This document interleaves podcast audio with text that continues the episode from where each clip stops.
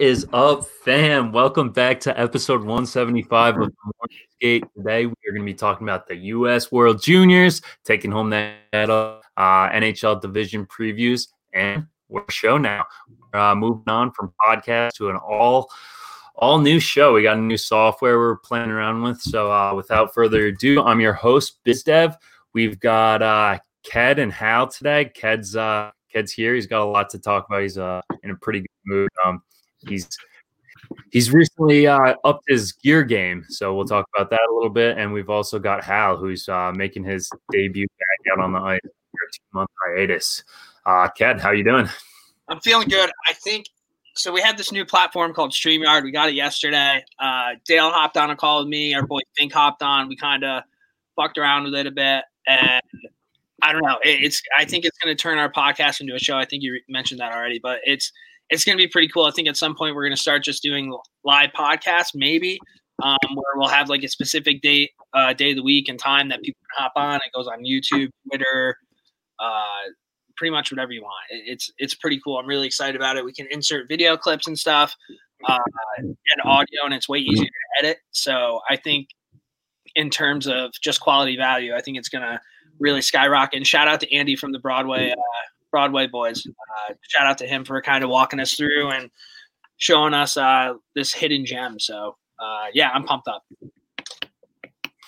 Right on. Uh, Hal, how you doing today? Pretty good, dude. Uh, I guess this is pretty exciting. I never really wanted to look at myself. That was also I have I don't think I ever listened to our theme song like in full since Noah did it for us. That was great. Noah shreds.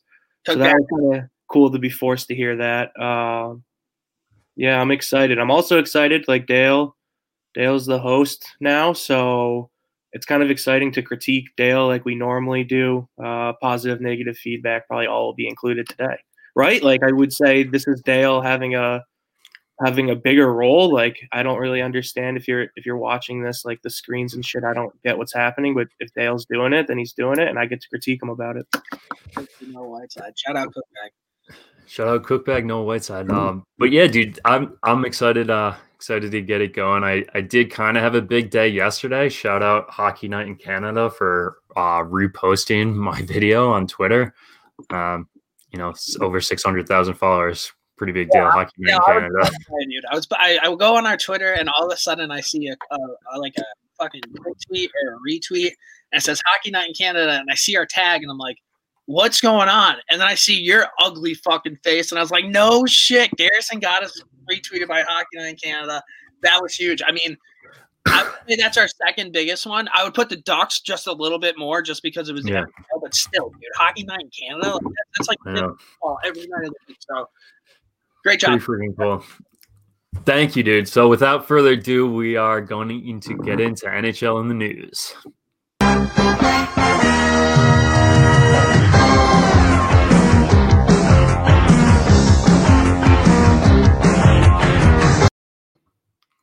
All right, NHL in the news. Uh, we're starting it off today a little bit different, just because the World Juniors just concluded.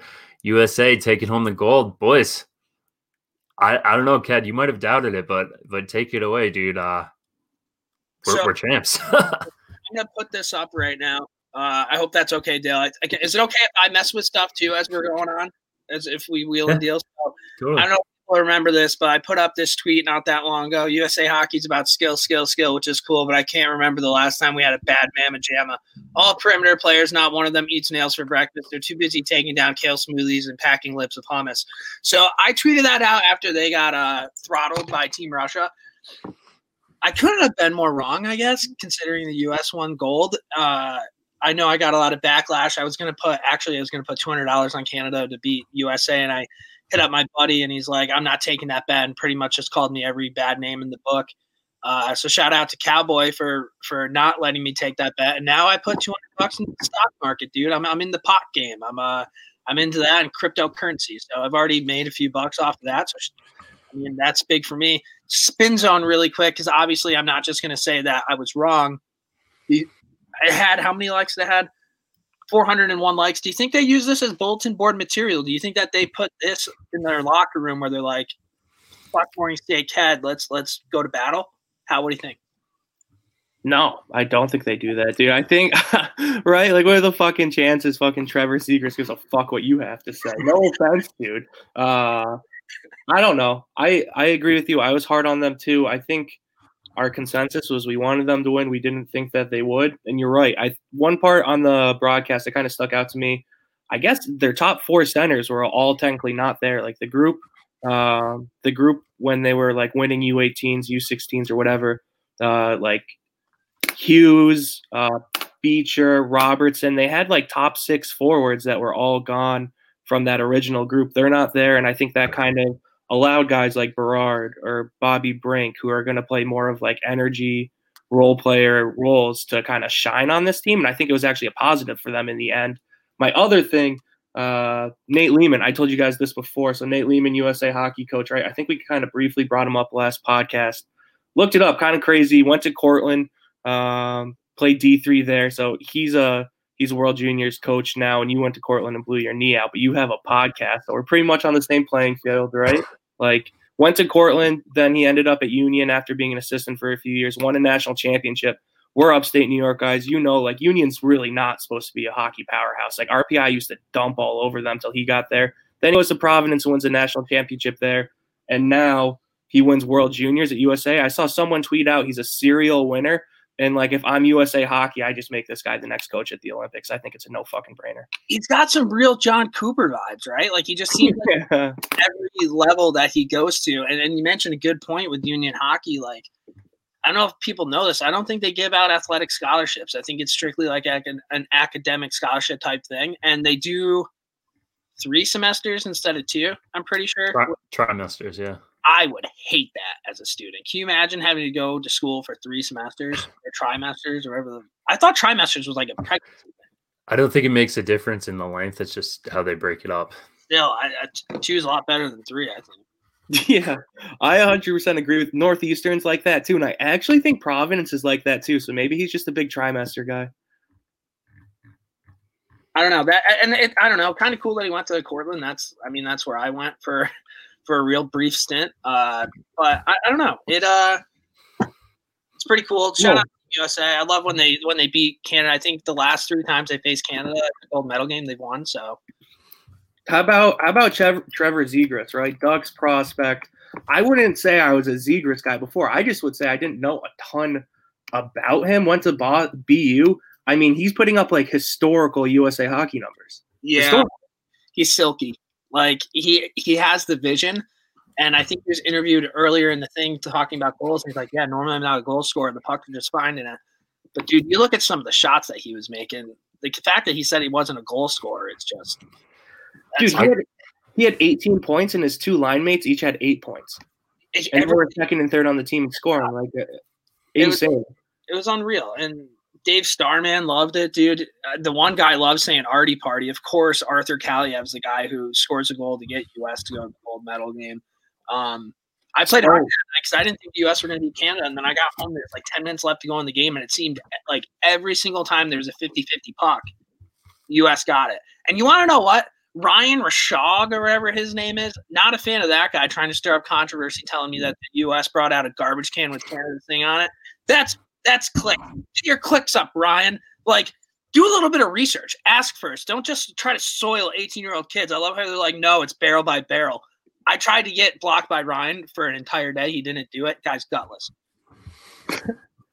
That's classic. Uh, one more thing. Spencer Knight. I feel like we would be wrong if we didn't mention, mention Spencer Knight. Wrong about this fucking kid too. 940 save percentage in World Juniors, six games. I think the first game he kind of sucked, and it just felt like here we go again. It's like Al Montoya, you know, all those USA hockey goalies have passed, uh, but he stood on its head. Like, end of the day, Zegras or Knight were the reason USA probably won. So also Brett Berard. So. And if you're and if you're a Florida Panthers fan, you're pumped, right? Like that's that's exciting to have that goalie in your pipeline. Although you still have Bob signed for like a hundred million dollars for like a hundred million more years. Yeah, tough. What so one, I know, um, yeah, one player that really stood out to me, I think, and I don't know how high, I don't even know where he was drafted, but uh, Boldy to me just looked like a really steady, smart player, um, always making the right play. And then Zegras, Yeah. I mean, before you get on to Zegras, Fever Boy Rex is gonna be pumped that you said that because Fever Boy Rex is a huge uh what was it, Boldy guy?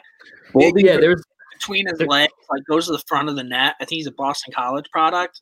He's uh, a Massachusetts kid, first round pick to the Wild. Billy Guerin. Billy Guerin drafted that, and I think that's the route the Wild are going to go. Another guy. Remember last uh, a couple podcasts ago, I think we brought it up. The Wild have the leading score in like the I think it was the USHL, the OHL, the WHL, the Q, and like maybe the KHL or some shit like that. Uh, and now they have this kid too. So the prospects are fucking a aplenty. Um, yeah, last thing I was about to say about Zegras was just I kept waiting for him to make a bad play or like not back check or like, and I just kept zoning in. I'm like, this kid is fucking really good. Yeah, um, and I mean, the U.S. played a, such a team game in that gold medal game I mentioned earlier. Every 50, 50, 50 puck battle, the U.S. won, and it, it was unreal. Question for you guys: I think it was because of COVID, but the team captain and the general manager of each team were the ones handing out the gold medals. Uh, Canada was obviously very emotional. And you had Cam York and John Vanbiesbrouck. I don't know if you saw this, but pretty much every single person went to Cam York instead of the Beezer. I thought that was a little disrespectful. No, I'm pretty sure. I'm pretty sure that uh, they just had Cam York hand him out. Like it was different than what Canada did. I could be wrong. I don't know. I want to go to my captain too. Like John Van Biesbrouck's like a cool goalie, dude. But like, well, I, I just thought it was kind of funny because everybody kept going, and Beezer was like, "No, come to my line," and like nobody did it. It reminded me a little bit of last night, uh, Brady versus Heinicke. And after the game, I think that's his name, or uh, I don't know the the Buck, not the Buccaneers. Who they play? Uh, yeah, Washington. Washington. Uh, after the game, did you see how he was trying to get Tom Brady to pay attention to him, and it took him like 30 seconds to get Tom Brady to actually turn around and give him a handshake? It just reminded me of the Van Vanbiesbrouck gold medal thing all over again. yeah, it's funny. But I think that's what we have for World Juniors. Awesome USA, red, white, and blue. Uh, are you are you in or out on that uh, USA Hockey do or die thing? I'm kind of in on it. If they keep winning gold and that's like their thing afterwards, it's kind of like your your battle like cry. Yeah, I don't know who would be out on it, right? Like, it's not bad. I mean, it's kind of like I don't want to say it's like overplayed, but like you know how like everybody tweets it out. Like you see it a thousand times, but the first time you see it, it's still unbelievable. But like by the time World Juniors is over and I've seen the clip like 45 times, it's like cool, like Kreider was pumped up. You know what I mean? I for whatever reason when I watch that video, I just always look at fucking Kreider because he's right in front and he does this like, yeah, you know what I mean? It's like fuck, that's still Chris Kreider. But he looks sick. Also, we'll just bring this up right now. Chris Kreider, I am not a fan of the hair. I think he looks um, as someone who didn't shower before this and looks homeless, I think it's okay for me to say that Chris Kreider looks homeless in his new headshots. He looked clean. Like Chris Kreider looked like a power forward to me when he had a shaved head at World Juniors. Chris Kreider with a fucking goatee and some like slick back hair looks like he's going through some shit. Yeah, it's not. Uh, I'm trying to find it so we can put it on here, man. It's definitely kind of a weirder type look for him, but it's a lot better than the buzz cut that he came out with. You remember that thing last year when he came to his camp with like a bald head? I like. I personally like my Chris Kreider bald. I think I don't really have any reasoning behind it, but that's where I'm at. He just he just feels like the type of guy that's just like, yo, will you come shave my head real quick? You know what I mean? I don't see Chris Kreider going into like a Manhattan beauty salon getting like a two hundred dollar haircut. I feel like he just is more of a ripper off. So it's just kind of shocking. Maybe the money changed him after that big contract. Either the money changed him or Marc Staal and Henrik Lundqvist are gone, so he thinks there needs to be like that huge like uh like veteran presence in the lineup, and he can't be walking around with a shaved head. Fair enough. What's next, Dale? Yeah, uh, that's not the look I saw. That's I, like. That's really funny that you just put that in there. that's not the look I'm talking about. He's a lot more. Right. Yeah, I'll send you a photo, but that is. Thank you for doing that. I think I. Yeah. I oh, it's right here. All right. Yeah, keep going. I'll pull it up when we get. Dale, what's the next topic? So next, we're just moving right on to NHL right. in the news. What? Um, and then divi- just division previews. So we'll uh pull up the divisions. We have here. Are you ready, Ken? Yep. All right, here we have the divisions. Uh, maybe you want to, I guess, go left to right. Start with uh, the North: Calgary, Edmonton, Montreal, Ottawa, Toronto, Vancouver, Winnipeg. Uh, Ed, you want to start first? What are your initial thoughts and previews for this division? Well, yeah. Dale, if you were listening to what we were talking about before, I think the easiest way to do this, because we would spend like 35 minutes going through each division and extent, is me and Ked are both going to pick a team that we like for the season and hate in the season. Is that right, Ked? I think that's what we're going to do. Right. So, Ked, who you? So, in let's start in the North Canada division. Who you like? I really like Calgary.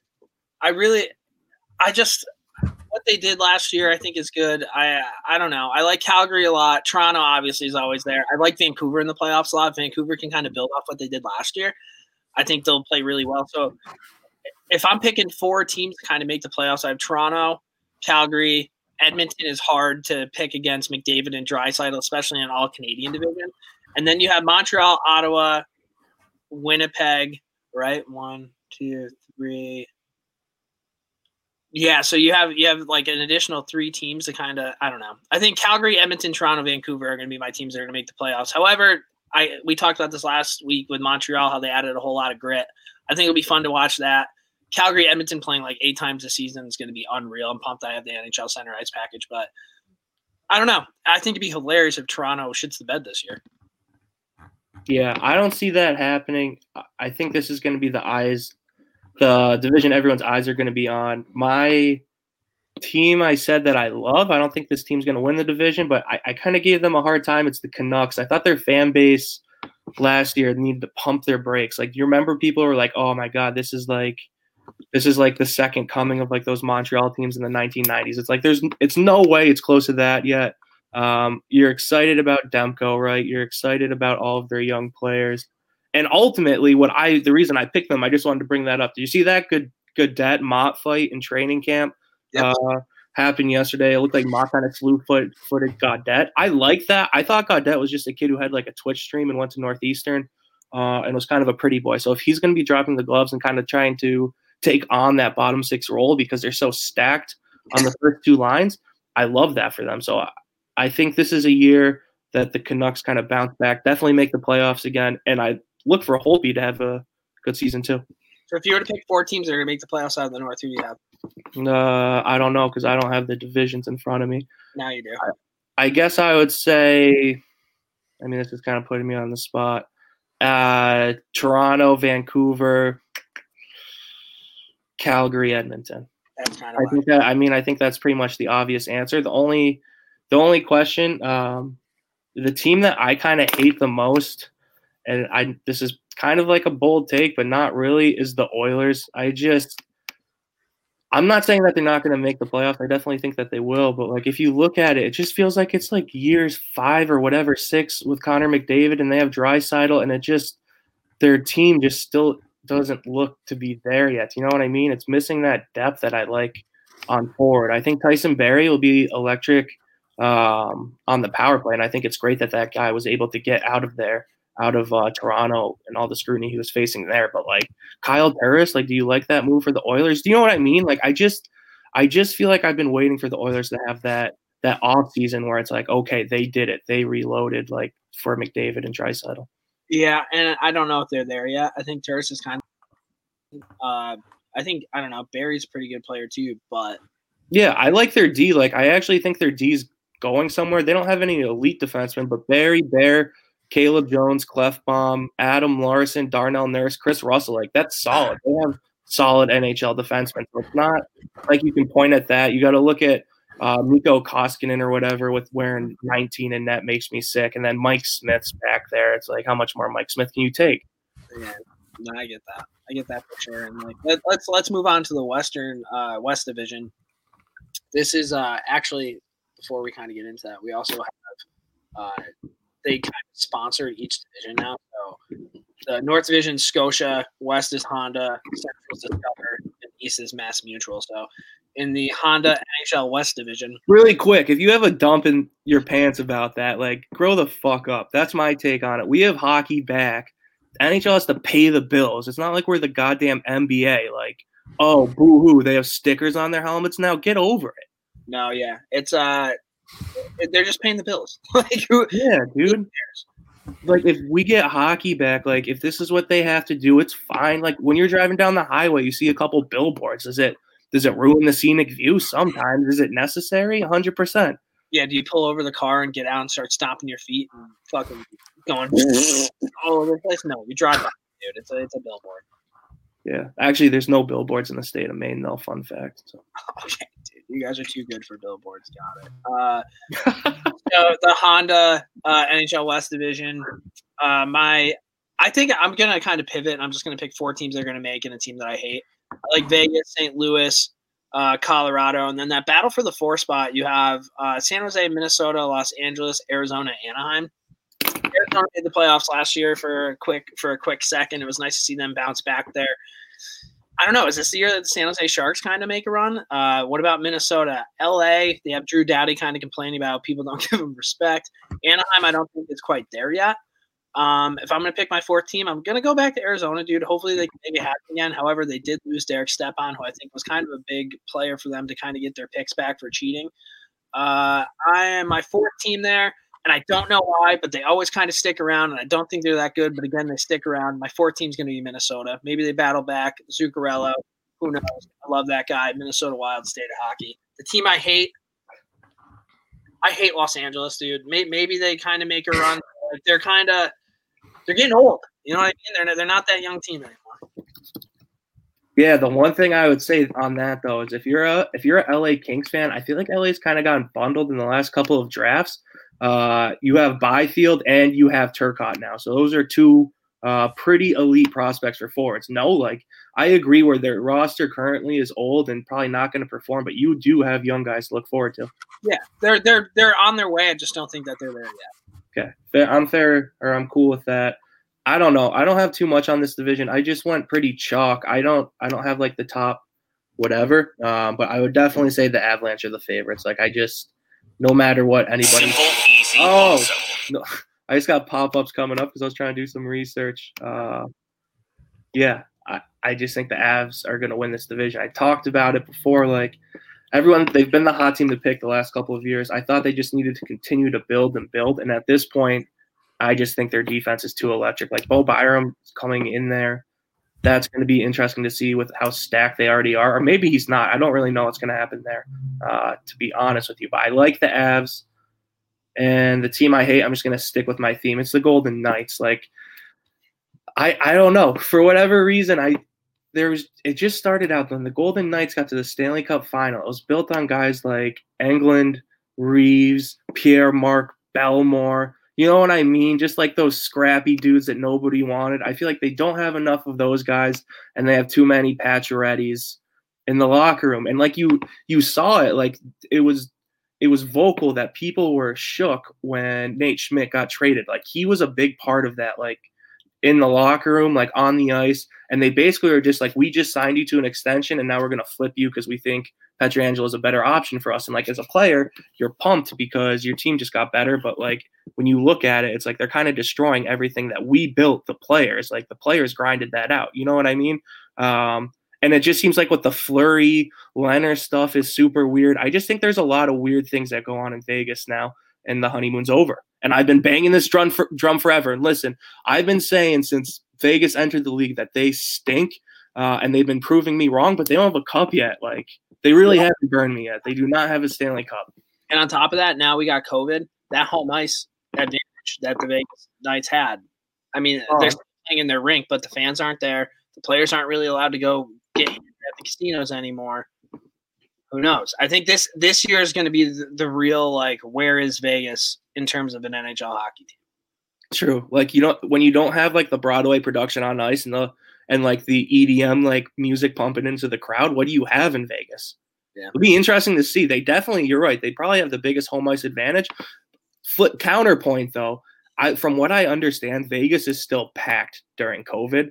Um, and like players, we're just assuming that millionaire 20 year olds are gonna sit in their hotel rooms and look down at packed Vegas. Like, do you see foresee like issues having coming from that or? I mean, if there is, there's a huge problem. A huge problem. It's, I I, I want to think that they're going to be professionals and like not do yeah. that. hundred percent. If the World Junior kids can stay in like a like a Marriott for like five weeks straight in their hotel room, I think like they can like stay in the Ritz Carlton in Las Vegas and get room service. I agree. You you would hope so, but yeah. So that's kind of what we have in the. Did you end up making your pick for for a team there? Yeah, Avs, Avs were my good, Knights were my bad. I don't have a top four there. I'd have to think it through. Okay. And now we're going to go on to the Central uh, Carolina, Chicago, Columbus, Dallas, Detroit, Florida, Nashville, and Tampa. Uh, team I like, obviously, Tampa. I mean, they don't have Kucherov, which is kind of a, a buzz, but they're going to be good. Dallas is actually, we had this in later in the news. They had six players test positive and two staff members, so they're not going to be starting off when they should.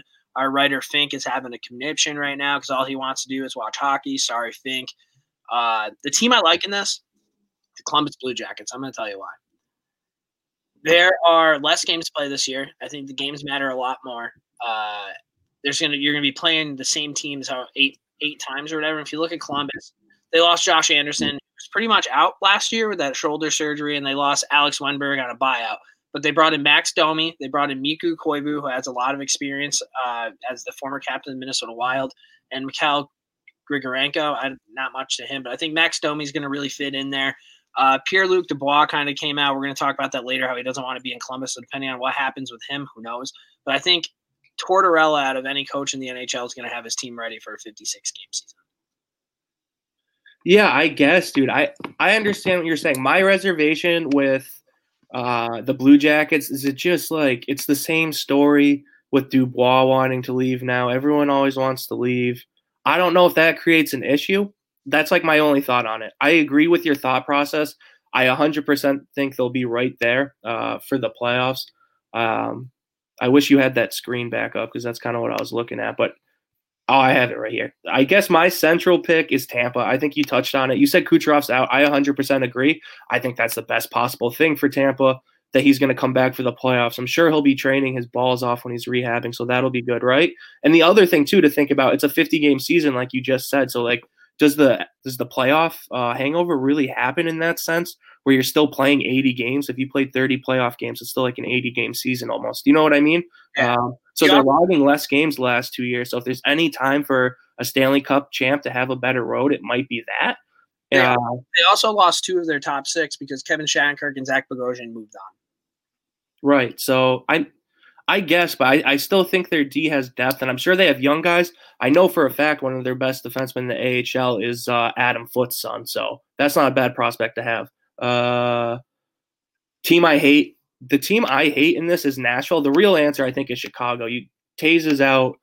Kirby Dach's out, right? That's gonna suck ass. Um, they lost Crawford, Brandon Saad, and Olli Maatta as well. Yeah, so I mean that's tough. Olli Maatta's kind of a wash. Uh, my thing is with Nashville. The reason I'm down on them, if you look at their D, like you think back to when they had Seth Jones and all of those defensemen, and their top six was just stacked. They don't have the same decor anymore. Like they have Josi and Ellis, which is a great first pairing, uh, and then you have Ekholm, Fabro, Borowiecki, and Matt Benning. Like that's not the same uh, caliber D that you're used to seeing in Nashville. No, I, I just think they continue to fall apart. Like when your top two centers are Ryan Johansen and Matt Duchene, like I'm always going to question if you can be legit. So I just I don't see it in Nashville. I see them continuing to take a step back. Yeah, and and one other thing, if you look at the Florida Panthers, they brought in uh, Anthony Duclair, Hornqvist, uh, and Gudas, but they lost Dadonov, Mike Hoffman, and Erik Haula. I I think those are all pretty good players. So I, I might be out on Florida as much as I, I am out on a team like Chicago or Nashville. Is this the is this the easiest division in the league? You think? If you're a good team, yes. Because Carolina, like Tampa, Dallas, like. Well, I don't know because Carolina, Dallas, and Tampa, I think for are for sure shoe-ins, and then you have Nashville, Florida, Detroit, Columbus, and Chicago. I, I would think Columbus would would be that four spot, but I think uh, there's really five good teams: Tampa, Florida, Dallas, Columbus, Carolina. Correct? Like yeah, that's basically the five teams. I think they're good teams, but you really only have like two super good. Yeah. Well, maybe three. Dallas, Tampa. I don't know if Carolina's super good quite yet, but yeah. But uh, that's what we have for the Central. Now we're gonna move on to the East. We have Boston, Buffalo, Jersey, Islanders, Rangers, Philly, Pittsburgh, Washington. Before we kind of get into this, I did want to pull this up really quick. Uh, look at that mug. Yeah, that's the photo I was looking for. Look at I don't know. Maybe it's just how he's posing. Like I, the jersey looks kind of funky too. Where's Dale? Is Dale still here? Uh yes, he is. Dale is still here. Oh, he was. I mean, okay, well, what do you have? I mean, Kreider's new look. I don't know. Maybe it's the jersey. Honestly, it won't let me add Dale back to the stream. Okay, oh, now. I'm here. All right. Uh, I don't.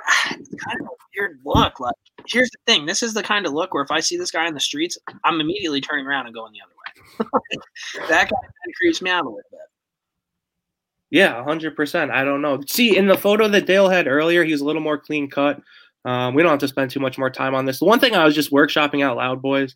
Uh, if you're like, I don't want the podcast. Like, this is a podcast first. I at this point, like, I would just like like we have people that are listening us in the car, probably like fucking sick photo, but so maybe we couldn't stress photos too much. Right, if you're listening to this podcast right now, I'd be like, fucking what? No, uh, yeah, I mean, look up if you're listening to it, look it up, or just go on our YouTube where this video. There you go. Um, yeah. So back back to the uh, the East Division. Uh, obviously Boston. Um, and then after that, I think you have two obviouses. I think you have Boston, and you have Philly. I think those guys are going to be pretty decent chances of, of making the playoffs. From there, you have Buffalo, Jersey, Islanders, Rangers, Pittsburgh, and Washington. You want a surprise from Ked. What team over the past four years have gone on absolute rolls at the beginning of the season? It's the Buffalo Sabres, dude. Brought in Taylor Hall. I don't know what the Sabres do at the beginning of the year that they don't do at the end of the year. Can you imagine if Buffalo goes on like a 30 game like buzz where they go, let's say 21 and 9 and then they fall off. Who knows? Maybe Buffalo sneaks in. Doubt it, but I'm just going to put that out there. Uh, Washington, I think, is going to be there, right? I mean, Washington Capitals are always pretty good. So I have Boston, Washington, Philly. From there, do my Rangers sneak in? I think that kind of depends on whether how well they play against the Islanders and how well Pittsburgh Penguins can stay healthy. Uh, those are always kind of question marks. You kind of you dive a little bit further into it. Uh, the Devils they lost Corey, uh, yeah, Corey Crawford. We'll get into that in a little bit. I'm never a big Devils guy. Uh, the Islanders they lost uh, Greiss, they lost Devon Toews and Johnny Boychuk. They did get that Sorokin rookie goalie, so maybe Phil Greiss's thing. Uh, we'll get into the Rangers in a little bit. The Flyers they got Eric Gustafsson. They lost some guys who I don't think were all that important to the team that they had going on. The Penguins brought in Kasperi Kapanen, uh, Jankowski, Colton Sceviour, Cody Ceci, Mike Matheson. They lost Matt Murray, Hornqvist, Bjugstad, Sheary, Marleau, Schultz, Johnson. They lost a ton of people. Um, and then you go into Washington.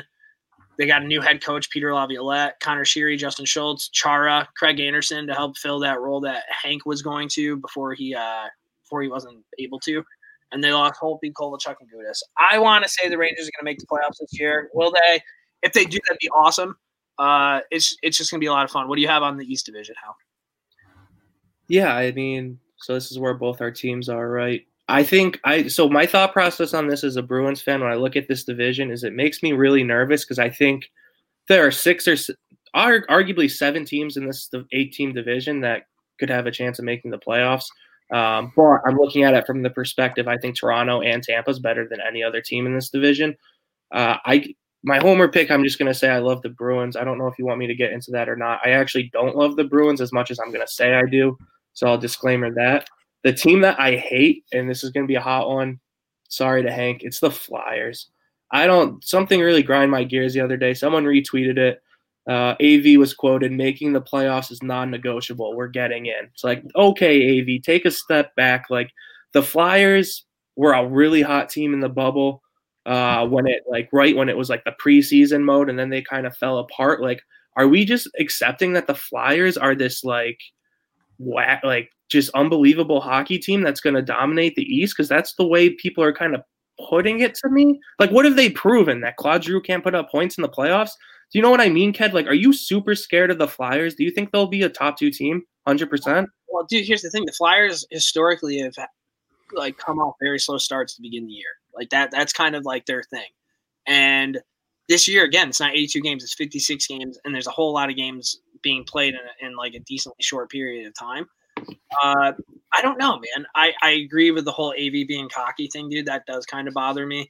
Kind of makes me think that I, I hope people just punch their team in the mouth. I don't know. It, it, I think it depends on uh, Carter Hart, right? If Carter Hart can kind of get back to what he was doing last year, and I think a lot of this is going to go on Kevin Hayes. Uh, the Flyers are going to need that secondary scoring. Kevin Hayes provides that. He provides a 200 team as well. But it, will be interesting to see whether or not he can continue, you know, doing that. They have a lot of good pieces, right? Travis Konecny. I think Ivan Provorov is one of the most underrated players in the league, and he is because he's a Russian defenseman. And how often do you have really good Russian defensemen? It doesn't happen. Sergei Zubov. Other than that, like, but if you watch him play, he's a great player. Um. Dale. oh, go ahead. No, what I was, gonna, I was just gonna ask Dale. Do you have any uh any hot takes? Anything? Any division? Anything that you're thinking? Yeah, I mean, I'm obviously really bullish on the Avalanche. I think they're coming back with a strong team. I think it's their year. Um, I did kind of talk about this before. I just think overall, from like a ten thousand foot view, just the fact that these divisions are different and they're going to be playing each other, and uh, geographically they're all set up. It's going to be it's going to be interesting and fun to watch. So, uh, do I have anything? Particular on each team, not really, other than uh, it's going to be awesome watching these teams play each other seven, eight times a, a, season. Yeah, no, that's all I wanted. I just wanted a quick thought process. I love it. I love it. I also love the word bullish. That seems like a Gary V word, kind of. Um, right? Like, is that something like you wake up and you look at like you open Robinhood and you look at your stocks and you're like, damn, the market's so fucking bullish right now, dude. Yeah, it's, I mean, you should really ask ask Cad because he's he's now the uh, the cryptocurrency and stock market guru of the group. It sounds like. I am, dude. I, I do, I do have and utilize the Robinhood app. Crypto, I feel like getting into cryptocurrency in 2021 is kind of a wild move, but respect to you. Dogecoin, dude. I don't know much about it. I just Instagram. Okay, I'm gonna buy. I'm gonna buy five thousand shares of Dogecoin for like twelve. All right, I, don't think, I don't think you're pronouncing it right, so you're off to a good start. Dude, that, when I'm living in my mansion off my Dogecoin, dude, you guys can come over and hang out. Can we just do like a Nasdaq like stock ticker at the bottom of the show that weed stock? You just show how my Dogecoin my weed stocks and my Dogecoin. Yeah, we'll see. How what is like Dogecoin sounds like something that's like. Bro, I had no uh, idea. I had like twenty bucks lying around. I saw an Instagram post. I was like, all right, I'll put it in this. What's like the big sale, like Dodge, like Dodge Fest or whatever? That sounds like you could get like low financing on a new like Dodge Ram, like with at Dodge Fest with your Dodge coins. You could, dude. I, I heard Fox Automotive sponsors it too. yeah. Uh, but those those were our division previews. Now we're gonna move on to a little bit of uh little stories that we have going on. First things first, Corey Crawford announced his retirement after 10 NHL seasons. Uh, he just recently signed a two year, $3.9 million AAV with the Devils, a two time Stanley Cup champion, a two time All Star, and a two time William M. Jennings Trophy winner. Is this just I don't want to play on the Devils?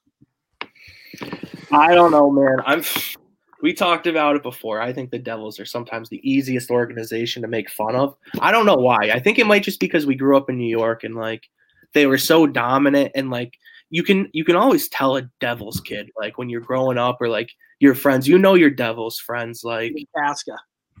And I respect them. I respect them. I think it takes balls to like live in New York and be like, I'm picking the Devils as my favorite team. You know what I mean? And to, the guys who stuck with them, not the guys who just kind of rode that high. Um, but yeah, that could be the angle. Maybe he got there. I think we I love that. I love that. Who's your favorite player on the Devils? And you get the was Marty Brodeur still playing? yeah. yeah, exactly. Scott Stevens.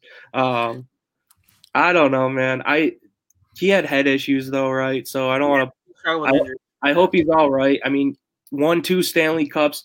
We made fun of him a lot. I thought his black pads were gross. 918 save percentage right? 28,000 minutes in net. I don't know.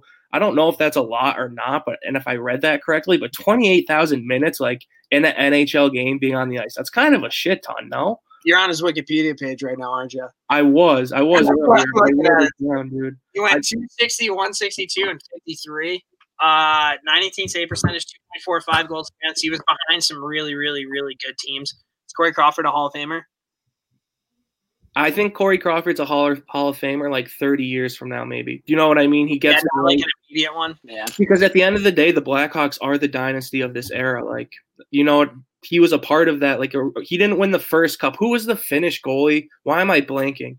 Who was their their first goalie in the first Stanley Cup?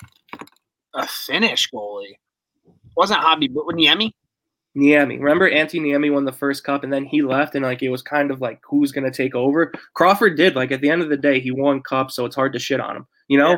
But at, but at the same time, when I call Corey Crawford elite, like I in the playoffs, I tell you what, though, if Corey Crawford didn't wear all black pads, we'd probably be stroking this guy off. I think it's just his setup. He looks like a box lacrosse goalie. Yeah. You know what I mean? His jersey's tight, his pads are wide, just yeah. box lacrosse. That's what I think about. And like that's what throws me off. It's a style issue. It 100%. is. Because if he had normal goalie style issue, we all probably be like, wow, Corey Crawford's really good. Also, I learned today Corey Crawford's from Montreal. I did not take that as a Montreal, Quebec name.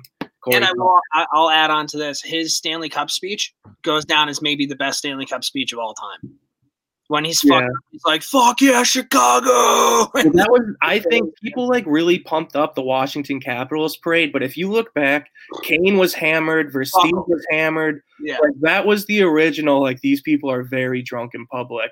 Yeah, dude, and like now years down the road, you hear Kris Versteeg like talk about how like him and him and Coach Q get, like pissy at each other. And like one practice, he went out there like pregame skate, and every puck he just put over the boards. Like those are the kind of shit. Like that's why that team wins championships because they have character. Hundred percent. But uh, so that's the that's the uh, the old Corey Crawford there, But Now we're gonna move on. Matt Barzal he finally signs three years, seven AAV. 23 year old star center will earn three million with a one million dollar signing bonus, and seven million. Then the final year he's going to be earning ten million dollars. Can you imagine cashing a check for ten million dollars? I no, I, I don't fuzzy inside.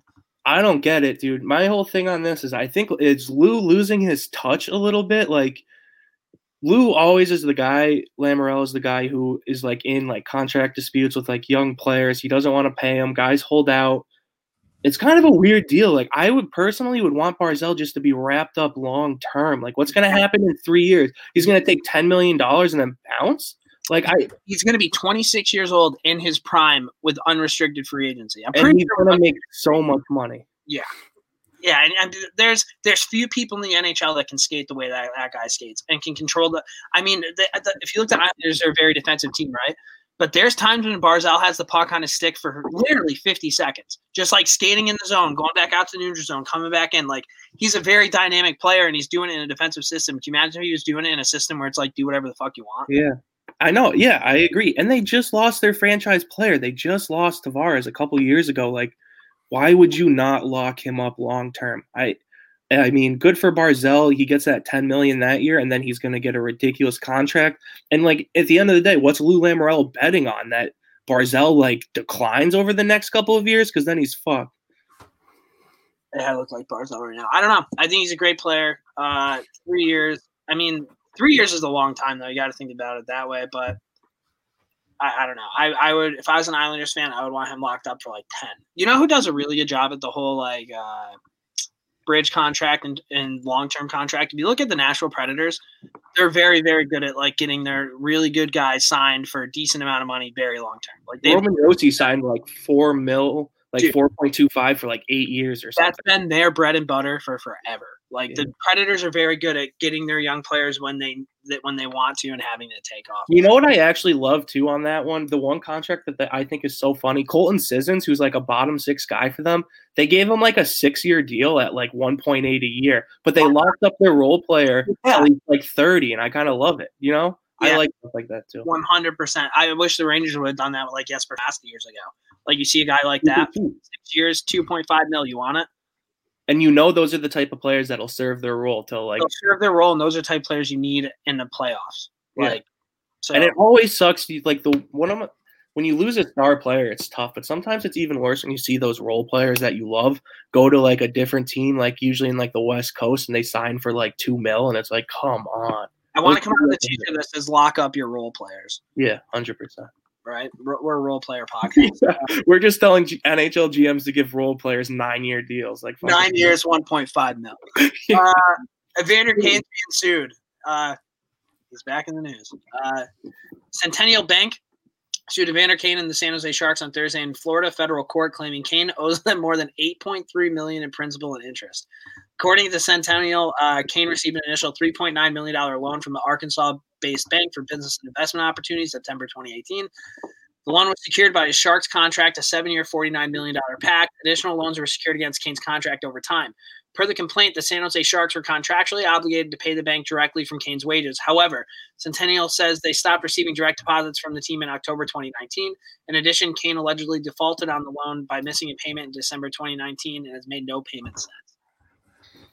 I'm just gonna come out and say it. My first take on this is I I love that Evander Kane's response was I'm gonna pick a fight with the Paul brothers and make this money, dude. I love it. Like like it sucks Evander Kane's in trouble again. Like there he is. Overall, great player, dude. If you look back, right, great a player. Thrasher draft pick, knocked out Matt, Matt Cooke when he was like 18, 19. Kind of loved him ever since then. He's always in the news though. But again, I think it's just primal to be like, I'm I owe this bank eight million dollars. They're about to sue my ass. Like, let's get in a ring and punch some faces in. And like we talked about it, like would the Sharks even let him do it? I think it's becoming clear the Sharks would not let him do it. And he was just like, oh shit, I need this money quick. Yeah. Here's my thing. And if, if anybody's listening to this podcast, you you have to be younger than 18 if you're listening, and you end up making the NHL. Here's a little piece of advice from Ken. The first thing you do is hire somebody to manage your money. That is literally the first thing that you do.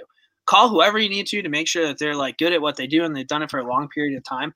It blows my mind when athletes run out of money. There's not a single athlete on planet Earth that makes more than dude, I would even say if you make more than 2 million dollars, you should have somebody who's going to manage that money for you so you're not in situations like this. This is so fucking stupid. This guy made so much money. How does Evander Kane owe somebody 8.3 million dollars? I got I'm going to look up his his uh was it cap what's the cap thing? Uh Vander Kane. While you do that, let's throw it over to uh BizDev Dale. What's your take? Cad Cadu just bought some uh some bull coins feeling like a financial advisor. Do you have the same financial advice? What are you thinking here? What went wrong? That's that's what I'm wondering. How do you get into a position where you owe 8.3 million dollars? That's a lot of money. Um Career. I got to be honest, I didn't read this full story before we started, but loan default defaulting on loans it looks like yeah, dude. I, here's the thing. I like. I don't make dick for money. I don't make dick for money, but like at the end of the day, like I would be so uncomfortable not paying a bill. You know Bro, what I mean? Here it is. Twelve seasons. He, total cash he's been paid out on his contracts. Fifty-five million dollars. Fifty-five million dollars. How do you not have this money lying around? Where did it mm. go? Do you think? Do you think? Does that include his forty-seven million dollar contract that he signed, or is that what he's played through so far? Because he signed a forty-seven mil last year. That is what he has played through so far. Total, once all of his contracts are done, eighty-seven million dollars. Okay. So I mean, at least he knows the money's going to be there. Maybe he can just stall him for a bit, like act like he like he lost like their phone number, change your phone, maybe move, and like they won't know where you are, and you can be like, "Oh, you were sending me mail." Like, there's ways around this, Evander Kane. You have forty more million dollars coming in. Did you make some mistakes? Sure, uh, but figure it out. Like, you got to. He has to be able to figure it out. No. What do you think the San Jose Sharks are doing? Like, your offseason consists of having to tell Evander Kane to chill out with the Logan Paul brothers, and then getting a fucking getting served probably by some dude who's like, "Oh, hey, you owe Centennial Bank eight uh, eight million dollars from Evander Kane. You you just been served. I don't understand why the San Jose Sharks are involved though. Do you know what I mean? Like I feel like if I was defaulting on loans, they wouldn't like go to my they employer were, and be like, were, "Hey, you sued, bro." They were contractually obligated to pay the bank back directly from Kane's wages. yeah, so I don't know, man. And it it doesn't make much sense to me. Also, like if you're because I'm pretty sure I might be wrong. If somebody gets sued, you have to be served to be sued, correct? That's how they do it in the movies. If you're if you're serving the San Jose Sharks, how do you think the person served them? Do you think do you think you dressed up in like an mm. Ed Hardy hat and like a Hollister t-shirt? You walked in, you're like, "Yo, I'm Logan Paul's agent. Here's the fight contract." Just kidding, y'all got served. And then like, how did you think it happened? You watched Pineapple Express too much, bro. they probably called Brent Burns and told him there's an anaconda in the parking lot. Maybe I don't know. Oh, but you see, Brent Burns is on the one of the new episodes of Vikings. No, oh yeah, I think I saw like a photo of it. Looks cool. Good for him. I shit on him.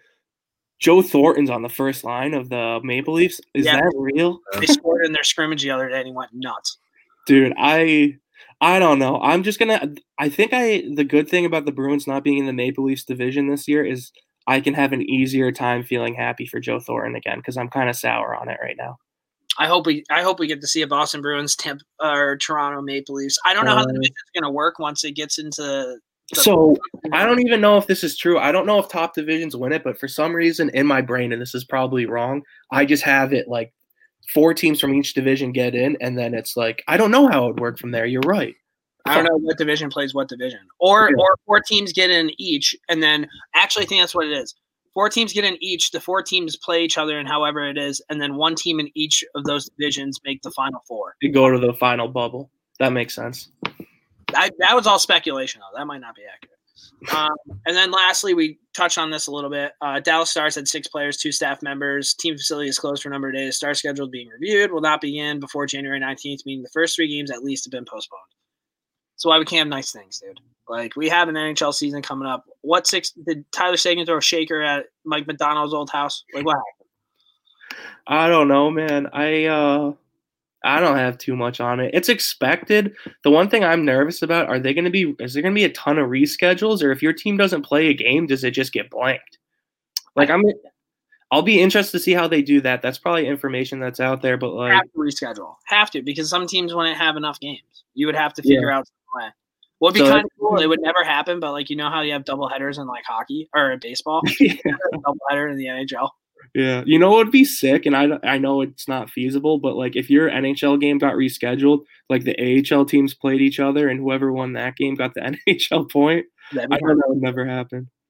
That would be kind of cool. Unfortunately, the, the Adirondack Thunder and the New Jersey Devils want to be able to do it. Uh, shout out to all my Thunder buddies in the Glens Falls group. Hope everybody's doing good. Uh, but that's what we had NHL in the news. We're going to move on. We're going to do a little bit of Rangers talk. I just want to run by these really quick. Henrik Lundqvist has posted. He's out. Uh, surgery went really well. About five hours to get all taken care of. Appreciate the great staff at Cleveland Clinic. Last few days have been pretty crazy, but he's in good hands. Every day is a step in the right direction. Shout out to the King. Uh, glad that you know he's back and um, well, not back, that everything went well, and wish him nothing but the best one huge story in Rangers news. I just want to touch on it. I don't really want to talk about it. Tony D leaves left Twitter for Parler because of Trump got banned from Twitter or something like that. He's a big Trump supporter. Of course, everybody's pissed off about it. Uh, I don't know what's going to happen. The Rangers keep talking that the organization's handling it internally. It's what it is. Uh, the fact that people want Tony D traded because he's a Trump supporter blows my mind. Like, I want a Stanley Cup. Uh, the next one. Uh, can we agree though? And I don't know if you'll throw this out there. Can we agree that Tony D's role on the Rangers is wrong? He's a he is electric offensively, I think, and he and he plays scrappy. But I think sometimes he can have a little bit of a defensive liability. But hey, like Torey yeah. Krug did, and Torey Krug worked through it, and there's ways to, ways to shelter them. But like, who's going to be his partner this year?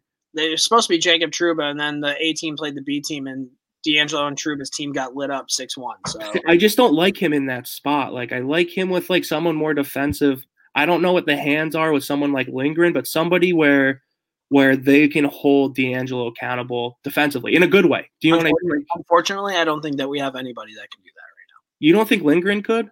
Lindgren's going to be playing with Fox, and if if he could, maybe it's it that'd be a who knows kind of a thing. Uh, but the, they don't they don't really have Lindgren's probably the closest to that stay at home kind of person because you look you have Trouba who should be that guy who came out and said that he the New York kind of got to his head and needs to go back to playing the way he was like hey maybe stop filming all those commercials with Brady Skjei talking about how you guys like wore white sunglasses the other at prom uh, and maybe get back to playing your game of hitting and punch people in the face you have Adam Fox Ryan Lindgren yes, Smitty, who's I love him, but he's always kind of a wild card. Jack Johnson, who knows? The one yeah, name yeah. that's been brought up in camp repeatedly who's having a good camp. There's two names. One, Pavel Buchnevich. David Quinn said it's the best camp he's had since he's been a pro. And uh, K'Andre Miller, his name gets keeps getting brought up. I thought it was kind of a pipe dream to see him make the team. It looks it looks like he's going to make the team, which is fucking cool. He's like six five. He's huge. Um, but yeah, I, I, I would agree with you. I would love to see Tony DeAngelo play with somebody like like Hal Gill in his prime, like somebody who's just going to like stay back kind of a player. But I don't think that they have that right now.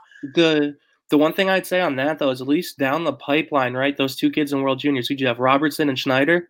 They both look like. Did I have those names right? You had, you had, Schneider. I think Robertson might have been in the previous year, but Schneider looked good. He he got suspended. Love to see that. He had a nice goal. Um, he's a good player. They're both two pretty good prospects for yeah. him. I mean, the Rangers still have sick prospects coming in, which I'm going to get into as, as this goes on. But I don't know. We'll see. Uh, Vince, I think, is coming on the podcast Monday. We're going to talk about the Rangers training camp and what he has talked. That's Vince. Uh, he's one of the Rangers beat reporters. He's been on before. Guy's a beauty. Love everything that he does. Um, I'd love to see this, dude. This story came out in the post. Brian Boyle might be coming back to the New York Rangers. He spoke with several teams, uh, but the Rangers are one of the teams that are talking to him. They said that they're going to kind of make the decision once the team's been made. No brainer for me. Uh, you look at good NHL teams that make a run at the playoffs. How many times does that third and fourth line have an identity? Like a legitimate, not not like scraps. And I feel like over the last few years, the Rangers have just kind of put their scraps on the fourth line and let them do what they do. Brian Boyle, block shots, wins faceoffs, will stick up for his team. You just lost Marc Staal. You just lost Henrik Lundqvist. You lost two of your leaders in the locker room. You need that leadership. You cannot have this guy running around telling your kids what to do. No, you need a guy like this. You need Brian Boyle. You need Boiler. You need him out there. Uh, Fever Boy Rex sent me this. I wrote a blog about it. it kind of blew up. I hope he comes back. I would fucking love it. Him as a fourth liner. And you have all the people, oh, he's taking time away from the kids. He's taking time away from the kids who are on the fourth line. You'd rather have an 18 year old play fourth line minutes? You're an idiot. Thank you. Next. See you later. So Brian Boyle may be heading back to Broadway, hopefully. And then the last thing, Pierre Luc Dubois, he uh, pretty much told Columbus he doesn't want to be there. I think it's a Tortorella situation. The Rangers are rumored to be involved. Shut the fuck up. It is. On the post. At the Rangers, well, you also don't forget John Davidson. He came from Columbus. He knows these players. Um, I saw some names that were kind of being thrown into the mix, like Filip Chytil, K'Andre Miller, all these things. I saw Kaapo Kakko. As a Rangers fan, I'm trying to figure out what type of package I, I would give to get Pierre Luc Dubois, who's I think he's a 21 or 22 year old. I would say number one, one, one A, one B center. Yeah. Um, do you give up Kaapo Kakko? You know, I'm a huge Kaapo Kakko guy. My, my old man loved him. I, I think his first year was a little underwhelming. I'd like to see what he can do in the second year as a player. Would you I'm uh, trade? Not, would you trade Kaapo Kakko to get Pierre Luc Dubois? Yes, but I'm not. I'm not entertaining this anymore. But you would. Yeah, you, but it would, you would right? That's not a knock on Kaapo. It isn't. But you have a 21 or 22 year old first line center and he was like a th- and he was like a third round pick. You would have to give up more than just Kaapo, hundred percent though. Yeah, yeah. But, you, but I, I, that was my question for you because I feel like I might get a lot of grief for being like, oh, you're giving up on him too fast. And here's the thing: Kaapo might very well end up being like an elite, elite, elite player, but it's it's hard to get those first line, second line centers who are 22 years old. You know yeah, I mean? And, and the thing too, sometimes you have to remember, like when you're getting towards the end of a rebuild, if you're trying to rebuild on the fly, it's awesome to have a billion prospects, but not all of them. There's not enough room, and eventually right. some of them are going to have to be moved. And if you're moving them for an already young player, then it makes sense. Like that's a trade. I don't think it's going to happen just because I'm pissed off right now that this is even a rumor. But uh, he's also Pierre Luc Dubois. If you if you remember, he played with Panarin. He did. I. You know what though? If like, why is it came out that Dubois pissed because Torts he doesn't like Torts essentially. I don't like that that much. I pump Pierre Luc Dubois tires a ton, but like. Right. On, that was shocking to me because in terms of like Canadian type thing, Pierre Luc Dubois has a little bit of an edge to his game. So I kind of thought he was a nail gun, not a guy who's going to complain that too hard on him. And my whole thing with Columbus too is if Tortorella isn't the coach of the Blue Jackets, I don't think they have these like these late like eighth. You know, they don't get into the playoffs as the eighth team every year like they do. Like that doesn't happen. Like they're a bottom of the barrel team. No, hundred percent. I don't know. That's that's that's what I have on the Rangers talk. I, am pretty. I'm so fucking jacked up for them to play this week, though, dude. I mean, hockey's here. It's here. The NHL's here, dude. We're gonna have an NHL season. Can't wait to see the boys in the home blues, dude. Hundred percent. That's awesome. I am I supposed to go through Bruins? Yeah, I, I wrote down a couple things here for you. And, oh yeah, you wrote down a couple too. Uh all right. I'll I'll power through these really quick. Patrice Bergeron named new captain. It's kind of a no brainer. I feel like I already kind of gave my thoughts on this when Chara left. I know you wanted me to write a blog, dude, but everyone already wrote a blog. No one cares what I have to say. It's a no brainer, dude. He's I the best. It was funny what they did with Marchand, how they like yeah.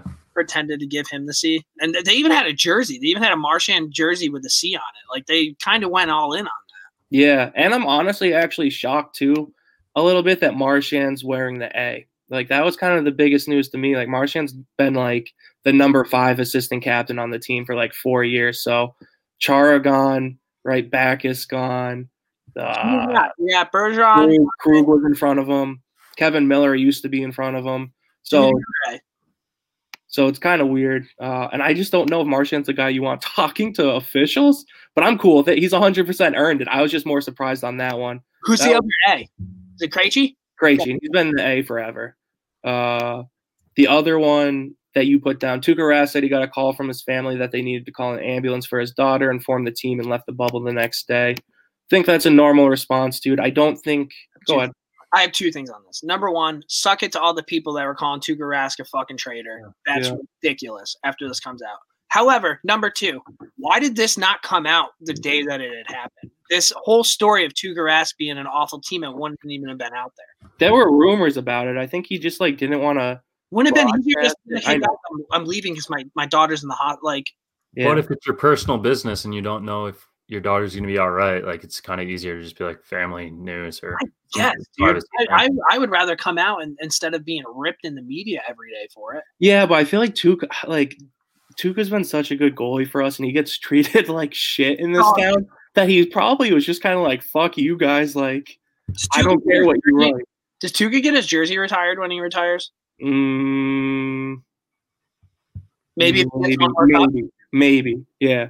He he's close. He's always going to be a legend. I mean, unbelievable goalie. So yeah, that you're right. I guess my take really should be fuck everyone who freaked out. Happy that he's back, and like, if anybody else would do the same exact thing, like your like little girl is in the fucking hospital. Like, what are you gonna be like? Oh, all right, cool. Like, let no, me go out there and fucking play the storm surge tomorrow. Yeah, hey sweetheart, sorry, I'm in the bubble. I'll call you back later.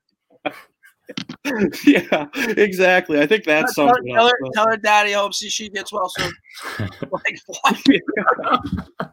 Good point. Uh, couple other quick things I wrote down. Give Nick Ritchie a chance. I guess. Oh God, here we go. I guess the rumor is Nick Ritchie looks really good in training camp, and our third line it has a ton of chemistry. Third line right now is Ritchie, Coyle, and uh, Smith, Craig Smith, who just came over. Heavy line, dude. Yeah, and Craig Smith, Craig Smith's like 13th for right wings and goals in the last 13. He always scores 20 goals. Coyle finally kind of has a third line. I'm not banking on Ritchie showing up, but if he does, it's an added bonus. So I'm just saying, Bruins fans have been really hard. Give him a chance. Marchie's out, right, for a while. He's actually he he's back early. He's on the first line. Oh, he's already back. Isn't somebody yeah. out Wait, so you have do you have your um, first line back? Pasta's out. Somebody no. somebody's out. I'm trying to figure out the Bruins line. I thought somebody was out extended period of time. Was I wrong on that? No, you're 100% right, and I'm kind of blanking right now, but I'm like 95% sure it's Pasta. Uh, it is Pasta. So Pasta's out for like half. He's gonna be back in like mid February. They said he's ahead of schedule. So let's let's say I don't want to talk about right now. Let's talk about like when you're when you guys. So you have your first awesome line. You have that as your third line. Then you have DeBrusk, Krejci, and then who else is, is it? York, Kase, that kid that we got oh. from the Ducks. Okay. And the first line right now they have Marchand Bergeron and Studnicka, our young guy. They're putting with those two. Fourth line, and this is my next one. Anders Bjork, the guy that you were pumping his tires in the playoffs. Anders Bjork has been like the training camp legend of the last four years, where everyone just pumps him up. He looked great in the playoffs. He First is. Uh, I'll here I'll read you a tweet from a beat writer on Anders Bjork really quick because I think this will pump you up. I don't know if I sent this to you. Bjork's a madman right now. He's winning battles, supporting line mates, uh, firing good shots on goal. He's been shoved by Clifton and more at the end of each shift. So he's bringing energy, and right now they have him playing Love with that. Wagner and Kuraly on the fourth line, and I kind of like that. Um, Boy, how yeah. about Wagner fitting in on the Bruins? By the way, what a fucking awesome Boston Bruin. Well, it's nice to see sometimes too, because we have so many Boston guys on our team, Massachusetts kids, and you see like the Jimmy Hayes that don't work out, and it's always Frank refreshing. Was it Frank Vatrano? Yeah, and yeah, the Springfield Rifle. He's still an oh. NHL goal scorer, dude. Uh, yeah, I know. It's just nice to kind of see him work out, an old EJHL guy. Last one, and this is kind of the wild card. I don't know what's going to happen with RD. Jeremy Lauzon uh, is originally rumored to play first line minutes with McAvoy. Here's my thought process on it. Uh, Jeremy Lauzon's a shutdown defenseman. He's kind of like that Ryan Lindgren role that we were just talking about earlier. I don't think it's ideal, but the thought process behind it is that Lauzon likes to hit people. He likes to clear the net and he likes to stay back, and that lets McAvoy roam. And that was that's what Chara did. Chara was not a good skater at the end of his career. He was just kind of there to be back for McAvoy to kind of join the rush. So I like that. I also like splitting up Matt Grzelcyk because uh, if Grzelcyk and McAvoy are on the same pair, which sometimes they are, those are your two best skating defensemen. Like you need it throughout the lineup. So it'll be interesting to see, dude. It's a weird Bruins team. They're young. It's time for Don Sweeney's weird ass draft picks to show up. All right, that's that's what we have on on the uh, the old Bruins there. So now we into beer league roundup. Just want to mention a couple things. I ordered a large helmet. I don't know why. Hey, I, hey, hey, I, I got it. I got. I'm sorry. I'm really sorry. Oh. I got to interrupt you, dude. Um, I thought I am the uh, producer of the show, so I kind of have my. I got a couple things in my head. I'm going to run through it. I'll get to your turn for beer league, Jimmy, but uh, I'm just gonna. Sorry, I know I cut you off. I cut you off hard, but welcome to uh, beer league roundup. I just wanted to uh, to talk about a couple things first. Uh, thank you, boys, Where's for the music. There, we don't have beer league roundup music. I can get that made though. Yeah, let's do it. Uh, so we got a couple things to talk about. We're going to talk about Jimmy's Jimmy's stuff house uh, back on the ice. But before I wanted to get into it, just wanted to give a quick shout out to Body Armor. Body Armor um, just signed Dylan Larkin. So cheers to that. They they gave us they sent us uh, like 24 of these just for reposting a story about Dylan Larkin. So cheers to Body Armor. Great great way to refuel your beer league. So I thought that this was appropriate. What the fuck is this, dude? All right, uh, we're gonna take a step back really quick. Just because yeah, the company sends you free merch doesn't mean we shout them out, dude. That's where you that's where you well, get in there. I'm okay on that part, but like we need to start figuring out that the product gets sent to the fucking Ked's house because every time yeah. it gets sent to fucking Dale's yeah. house, we don't sniff any of it. Ever, ever. I, I actually I actually have half of it in my closet waiting for you to come pick it up. I've been. I'm just anyway. liver. Is, is, it with the, is it with the CBD stuff too, dude, or is that gone? Yeah, so that brings me to my next point. Uh, shout out to Can I Brands. Just quickly wanted to wanted to give them a shout out for uh, a nice little men cream after after beer league really hits the spot. Uh, so we'll get into more on Can I Brands and a couple more future podcasts. But great people, um, feel free to check them out.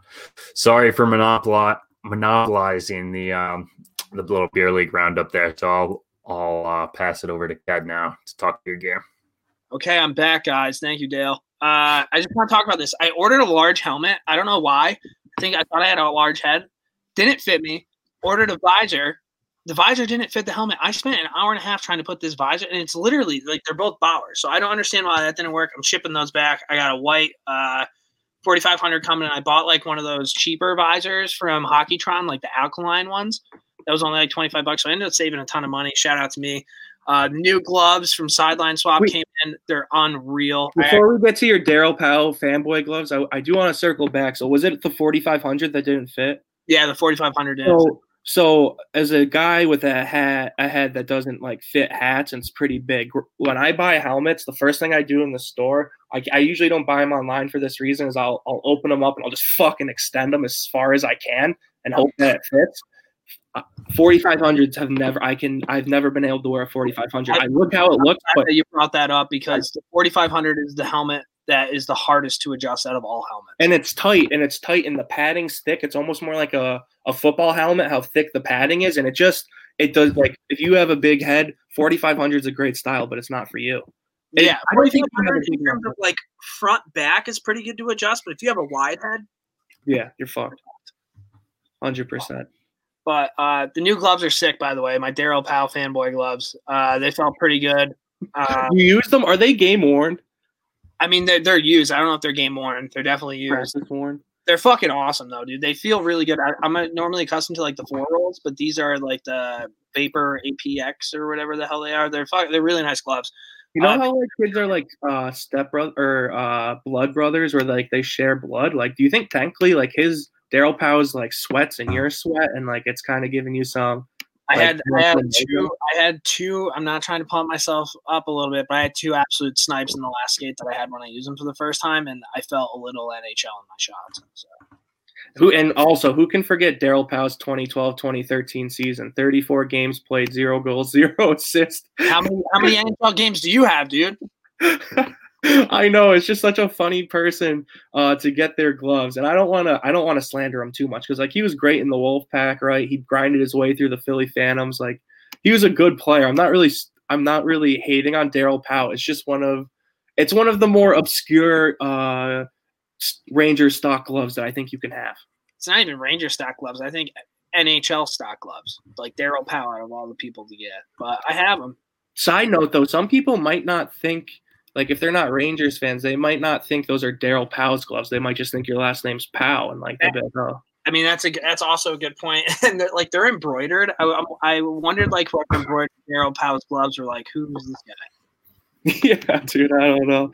I I don't fucking know. And you got you got pants too, Rangers they pants. Didn't they didn't come in yet, but they're they're well on their way. Um, and I only have one other thing. So we found a Friday skate in Clifton Park today. When you when you get back to going, it's a little bit. It's definitely better than the Tuesday skate. But I got to skate with Jack O'Callahan's kid, which was pretty cool. Jack yeah, tell me about that. I just showed up to the skate. Uh, Greenway, shout out to him. He's one of my heroes of the week. Uh, one of the first things he says is like, "Yeah, Jack O'Callahan kid skates in this." I'm like, "Are you fucking kidding me?" So it, he wasn't on my team. I didn't really get to talk to him or whatever, but it was kind of cool to see. He definitely, uh, he's a good hockey player, but he definitely has like that old school kind of stride, like what he does, like shots, passes, like he just plays the game hard.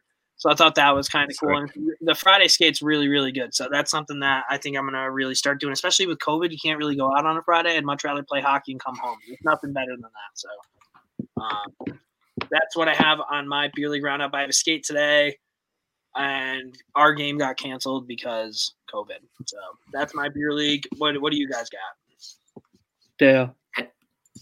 Yeah, so um, I've uh, I've been on a little beer league hiatus, but yesterday I uh, made my debut out on Saratoga Lake. So I had a nice, fucking awesome day, awesome morning skate. I uh, I went live on our Instagram account. I'm also gonna share my screen here real quick. Um, here, yeah. So here's here's the nice little video. I don't know if you guys can hear it on your end, but um, Hockey Night in Canada retweeted it. Huge. Um, shout out to Two Buttons Deep and Hockey Night in Canada for retweeting that. Uh, it's gonna stop the screen share now, but all in all, beautiful day. Uh, ice wasn't like glass, like the best it's ever been, but you know, no no shame in a little bumps. Definitely about four inches deep. I talked to an ice fisherman the night before. Um, felt pretty comfortable out there. Um, a little more to the story, but yeah, we'll get into it. No, there's actually a, so Dale. I think you're burying the lead because I found out about a very interesting story that I need to tell on the podcast. Um, this might be a zero or zero. I'm thinking. I mean, I can go into it now. It it's not it's not fully my zero, but Oh, you weren't even going to talk about it? No, you weren't. No, I, am. I was just, I was, I, I, am. I was just waiting to. You definitely was because we have the picture yeah. right there. Yeah. All right, let's. So, can we talk about this really quick? Well, before yeah. we talk about this, can we just talk about like when you hop on a rink? I don't know about you guys. I'm always very afraid the first time I step on a lake or a pond because you don't know how thick it's supposed to be. So, shout out to the Morning Skate for doing this. Insert a tape measure into the hole, hook the end on the edge of the ice, take the measurement. Yeah. If your reading is at least four inches, proceed with caution.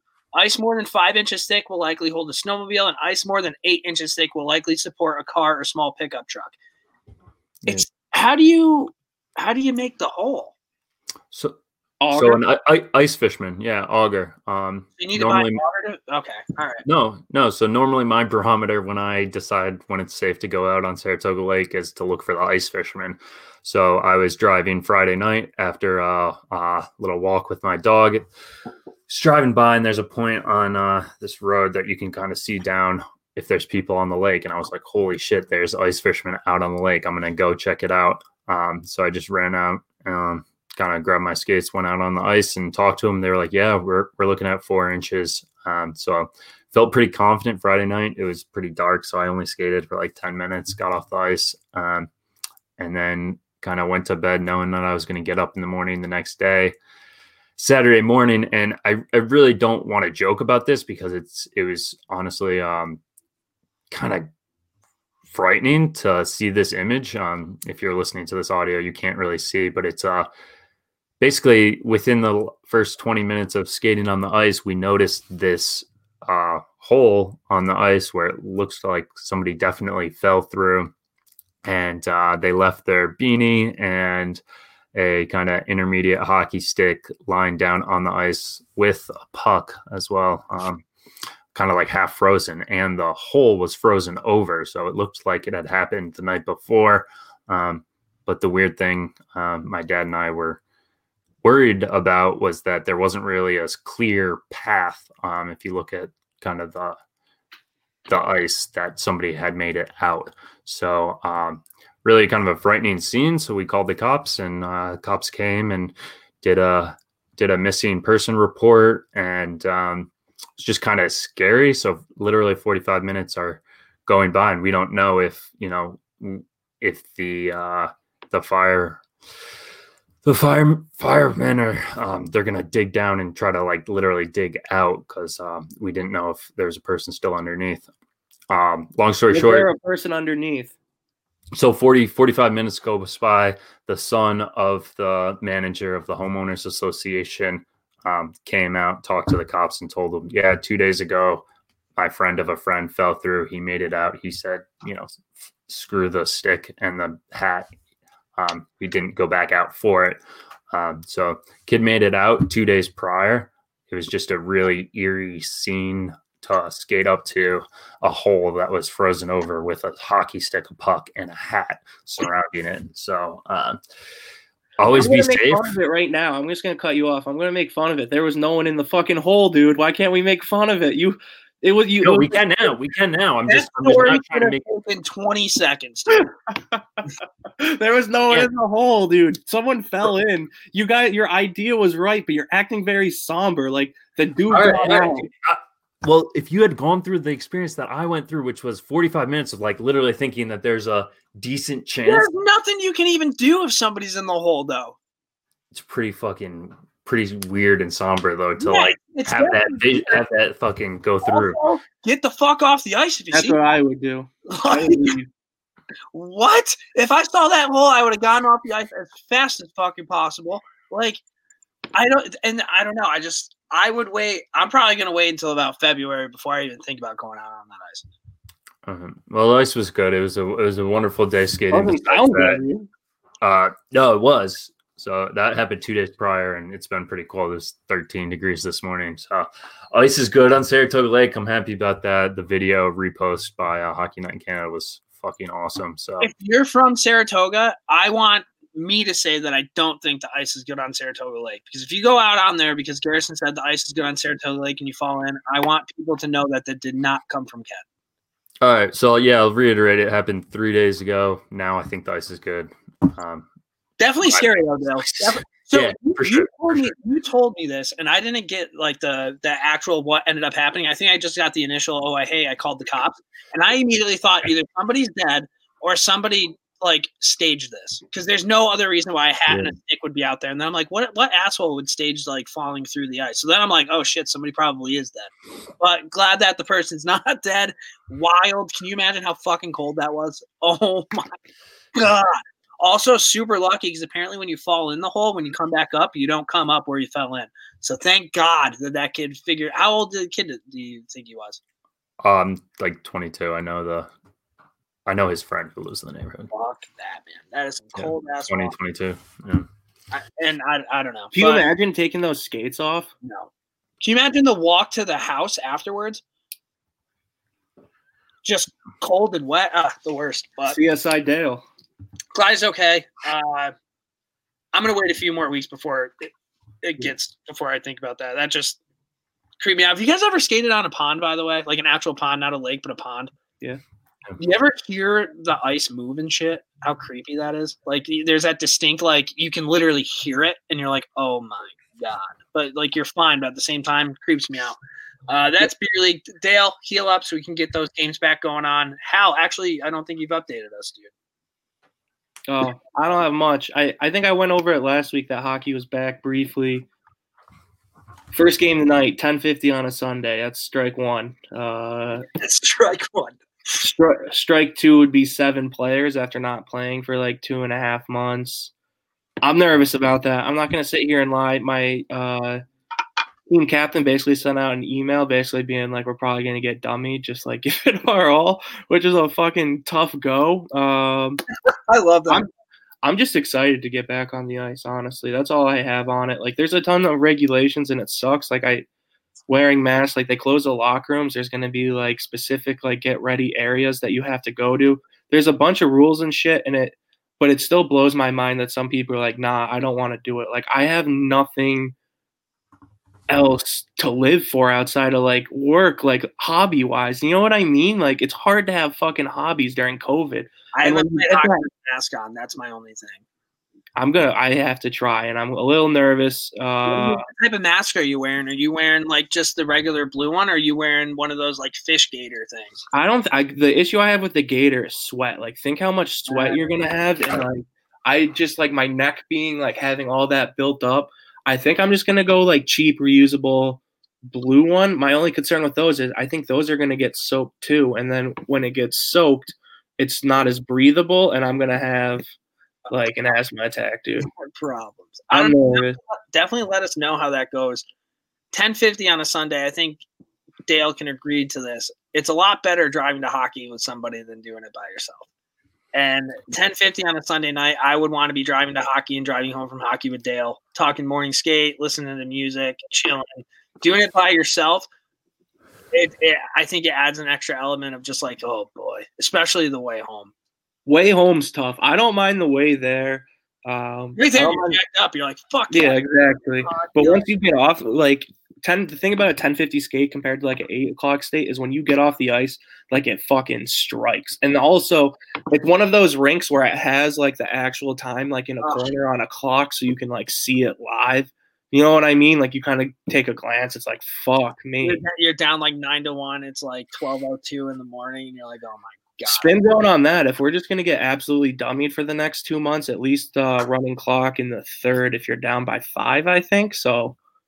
We'll get out on time. And Andy extended an invite to myself and Dale to come skate up there. We're waiting for Dale to uh, go to the blue tent and pass COVID protocol. But uh, once that's done, I'm. I think Dale, I'd take a Monday off to go do that. Yeah, I'm wearing a mask though. We have to. Yeah. It's it's Yeah. the rules. I'd have to figure out. Uh, well, you you actually have the mask that attaches to your cage, so you could probably just wear that, right or no? Yeah. No, I- Oh, you need like a legit like on your face. yeah. Damn. Because like, what would a barred mask do? I thought about that at first too. I was actually thinking about this too, and I didn't know if I had it right. Dale, does it go on the outside of your cage or the inside of your cage? It Goes on the The inside of your cage, but like in between your um, chin piece and the cage itself. So how he couldn't wear that? What? It's like the CCM branded one that a lot of youth hockey players. I wear. bet I bet Dale could wear that thing. It goes on the outside of the cage. No, on the inside. Actually, how that's Oh my this is if you have to end up wearing a mask. I know it's like it, it is what it is, but that would be something I would definitely look at. All right, send me a link, Dale. That's all I got. All right, so that was beer league roundup. Uh, where are we going next, Dale? So next we uh we got the Patty B hotline. Hey, this is the Patty B Hotline brought to you by the Morning Skate. All right, thanks, Pat. Uh, and we're gonna play uh, your question this week.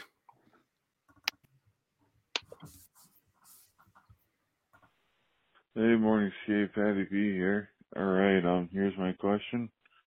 What will be your man cave name for like your house, basement, whatever, um, to watch hockey games and stuff? Mine is the penalty box because well I'm a ref. All right, later guys, bye. All right, the penalty box. That's a good name, Pat. Uh, Ked, what would your beer league? I, uh, I your would like cross back really quick though, Dale. A ref themed man cave just feels a little off to me, Patty B. Like, don't take this the wrong way, but I just imagine a bunch of like beer league refs getting together and just like arguing calls all game at the fucking penalty box. Like, Playing Pictionary out of the rule book. it's like I yeah, I, I just keep thinking of like Footlocker refs. You know what I mean? Like just jer- like ref jerseys everywhere. The penalty box. Not a bad name. Just ref themed, Patty. Ref themed. I like- I like the I like the penalty box name though. I always thought like I we've always kind of talked about like owning our own bar. It would have been kind of cool if we had a bar called the penalty box, but you'd have to live somewhere where people actually gave a shit about hockey. Like I'm sure there's definitely bars in Canada called the penalty box, right? Yeah, hundred percent. Um, my man cave name would be my room. because more than likely I'd be living with a significant other. I would want to assert dominance and I would want to be like, well, you know what? I'm going to my room. I think it's of funny. So I, I, think my man cave name be would be I'm going to my room. My I'll room. go right there with you, dude. I think my man cave name would probably be the basement. I feel like a basement's an area that if I can redo it properly, I would be granted access uh, to handle the way I would like. So basement, your room, like where did you expect your yours to be? Well, I don't know. My room presents ownership too, like my room. So it not only is it asserting dominance, it's asserting ownership of a place in in the in the humble abode. Good point. I like that. Dale, I like the basement though, because you, if you name it the basement, it has to be in the basement. Therefore, you're also presenting ownership for an entire floor of your home. Yeah, that's true. I mean, and I and I think about it too. If I ever live somewhere warm, which I won't, like maybe I would go like gazebo route outside, outside man cave possibly. Um, what would you call that? Like if you're if it was the gazebo. arguably the shack? gazebo. I think we're keeping it pretty simple right now, dude. I would say I'm going to the shack. I'm going to the shack. It's not bad, dude. Dale, what about you? I just for some I'm gonna throw this out there too, Dale. You can disagree. I don't see you as a man cave guy. Yeah. Um Dale's would be the office. Well, yeah, yeah. I think my uh. My, Dale, my, have. Wow, Gretzky's office would be tight. Yeah. Um, would you rather have a personal office or a man cave in your house? Yeah, so I think my man cave would be kind of a personal offense where I could create content and just like be alone. Um, call it the positivity pod. Be doing podcasts in the pod. I don't know, just just kind of a nice little home office where I could I could say, hey, this is a positivity zone. Do not bring any negativity in here. I love um, that. I love that for you. Now, what what is uh I'm gonna ask each of you. What are two things that you'd want to go into your man cave? Two things. Off the top of your head. A big ass TV and a mini fridge. There's, there's how. What about you, Dell? Yeah, I was thinking like a seltzer kombucha tap. um, this is not. This is what? Why not, dude? I don't drink alcohol. What you're describing to me is like the rec room of a startup company where they have kombucha on tap, like they record podcast and maybe like a ping pong table. That's what I want to do, dude. All right. I mean, I, do you rather, agree that that doesn't sound like a startup company, like a small owned business that like has like, yeah, and then you come to the kombucha room every Friday and we all like like talk yeah. about our week. Well, what else? You'd have the, you'd have the that on tap. What's the other thing you'd have? Sorry, Dale. Um, I would I would have some kind of uh, I don't know some kind some kind of fucking content creation station where I have all kinds of different cameras and GoPros and video things. I like that. Uh, I would have uh, a key lock or a key code entry. That would be one, and then a jacuzzi. I think if you have those two things in your man cave, that would be fucking tight, dude. Yeah, you need to know the password, and then once you get in there, I'm Bath Gang. You guys know that, dude. Indoor indoor jacuzzi. Do those exist? I don't know, like at yeah. like Residence Inns. I'm sure they do. Yeah. Yeah, I think that'd be really cool. So that'd be my. Or a sauna, dude. A sauna would be tight sauna would be cool. Sauna would be really cool for a man cave. But thank you, Patty B. Guys, leave us a voicemail if you look at the ticker on the bottom of the screen. If you're listening to the podcast, it's 518-309-2595. Leave us your voicemails. We'll talk about uh, pretty much whatever whatever you guys want to talk about as long as you know it's okay to talk about. So um what do we got next? Hell yeah, thanks, Ken. And uh, now moving on to Dom Moore's Heroes and Zeros. Hey. Hey fans, this is Dominic Moore. I'm just going to take you guys through a little bit of the behind the scenes stuff here. Thank All you. right. Thanks, thanks, Dom. Uh, Kat, you want to start us off with uh, your hero or zero of the week? So I have two heroes. I'm going to go back to back. My first hero of the week, we got to skate with uh, local legend Eric Greenway. Guy sharpened my skates for years. First time I met him, he was pounding keystones on the bench of a Friday night Saratoga skate. And then years later, he walked into my junior college hockey locker room, dropped a duffel bag full of sticks in the middle of the room, and said, Boys, I'm 27 years old. I have a wife, a kid on the way, and all I want to do is play college hockey. This guy is an unbelievable just specimen of just old time hockey. He loves. I think he owns probably every Philadelphia Flyers jersey there is to own, it, along with Phantoms jerseys. Uh, he got furloughed during COVID, and he was telling me all he did was eat steaks and drink beer. but he also did tell me that he won a st- he played a lot of video games, and he won a Stanley Cup on NHL 92 all the way to NHL 2021. So he had the Sega Genesis out, he had the PS1, the PS2s, and he won a Stanley Cup in every single one of those. He told me that, and I was blown away, dude. Like, I, that, like that's unbelievable. I wish you would have told me that because that could have been easy content creation, like on a TikTok or something like that. But uh, shout out to Greener. What do you guys have on him winning all these Stanley Cups? Dude? That's huge, dude. I mean, I the only thing I'm thinking about is he had to have simmed a couple of games. There's no way he didn't mix in a couple sims. I know it as a franchise mode guy. You have to throw in a couple of sims. I'd be interesting to see what he said because if he truly played 82 games, that's super impressive. Did he tell you what level he's playing on? Did it vary per game? I, I didn't ask. I was still just blown away that he played like 20 plus years of NHL. It's a grind. It's a respect. And on this note, too, I do want to throw this up because it's kind of pissing me off. Someone told me, some nerd I read said that it's really hard for NHL to code and change their game and stuff, even though it seems like Call of Duty does it all the time. But why can't franchise mode have the correct divisions and schedule for the year? Like they're using 2018, 2019 schedule. That doesn't even make sense. Like, just update it. Is it really that hard? Like people are like, it's to mess with the mainframe. It's like you build video games. Yeah, bro. Woo hoo! It's your fucking job. yeah, dude. Like, why can't I get a 50 game schedule? And also, this, this sounds so stupid. Um, but I wish there weren't any fans in the fucking rink. Give me some, give me something that's real. Like in real life. If Call of Duty can change the inside of the stadium, you can take fans out of the rink.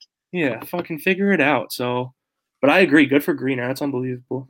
Dale, do you have anything on that? I mean, that's a lot of video games. I just, yeah, I think that's wicked impressive. Props to Greener. 92 to now. It's it's nuts. And then my other hero of the week uh, goes to Ryan Reaves. This guy Chip Tamplin uh, did a cameo with Ryan Reaves. He said, "Hey Ryan, I was hoping you could give my friend Tom a pep talk before his season starts. Can you tell him that he's a great player and you think he'll have a great season? He's also a snappy dresser too, just for good measure. Thank you." And this is what Ryan Reaves had to say back. Now look, I know this says for Tom, and I read your little thing, Chip Tamplin but this sounded awfully suspicious to me. So I looked you up. You're a big Capitals fan. I wonder who this Tom could be. Listen, if you're going to try and run with the best, you got to do better than that. No, I'm not going to tell Tom he's a good player. You know, he is a good player. I'll tell him that. But no, I'm not going to tell him he's a good fighter. I don't know how he dresses. I don't keep up on his dress code. Don't try and play me, Chip Tamplin. Your life revolves around the Capitals. I know how to do my research too. I'm the king of this shit. Don't fuck with me. Ryan, dude, I love the cameo. It, it was uh, as true and genuine as that gets. So shout out to Ryan Reaves. What do you have on this? Uh, two things. One, I hate the Knights, but Ryan Reaves is probably the most redeeming thing about their organization. Number two, um, tough to be named Chip in that instance. We know some chips. That's a tough go. And actually, number three, I want to back it up. if you were like a if you were a celebrity, would you have a cameo? Because to me, I feel, and this might be a bad take. I feel if you're on Cameo, like if I thought you were a C-list star and then I saw you on Cameo, I would bump you down to a D-list star. Do you know what I mean? I think if you're C-list star on Cameo, you're having trouble paying the bills.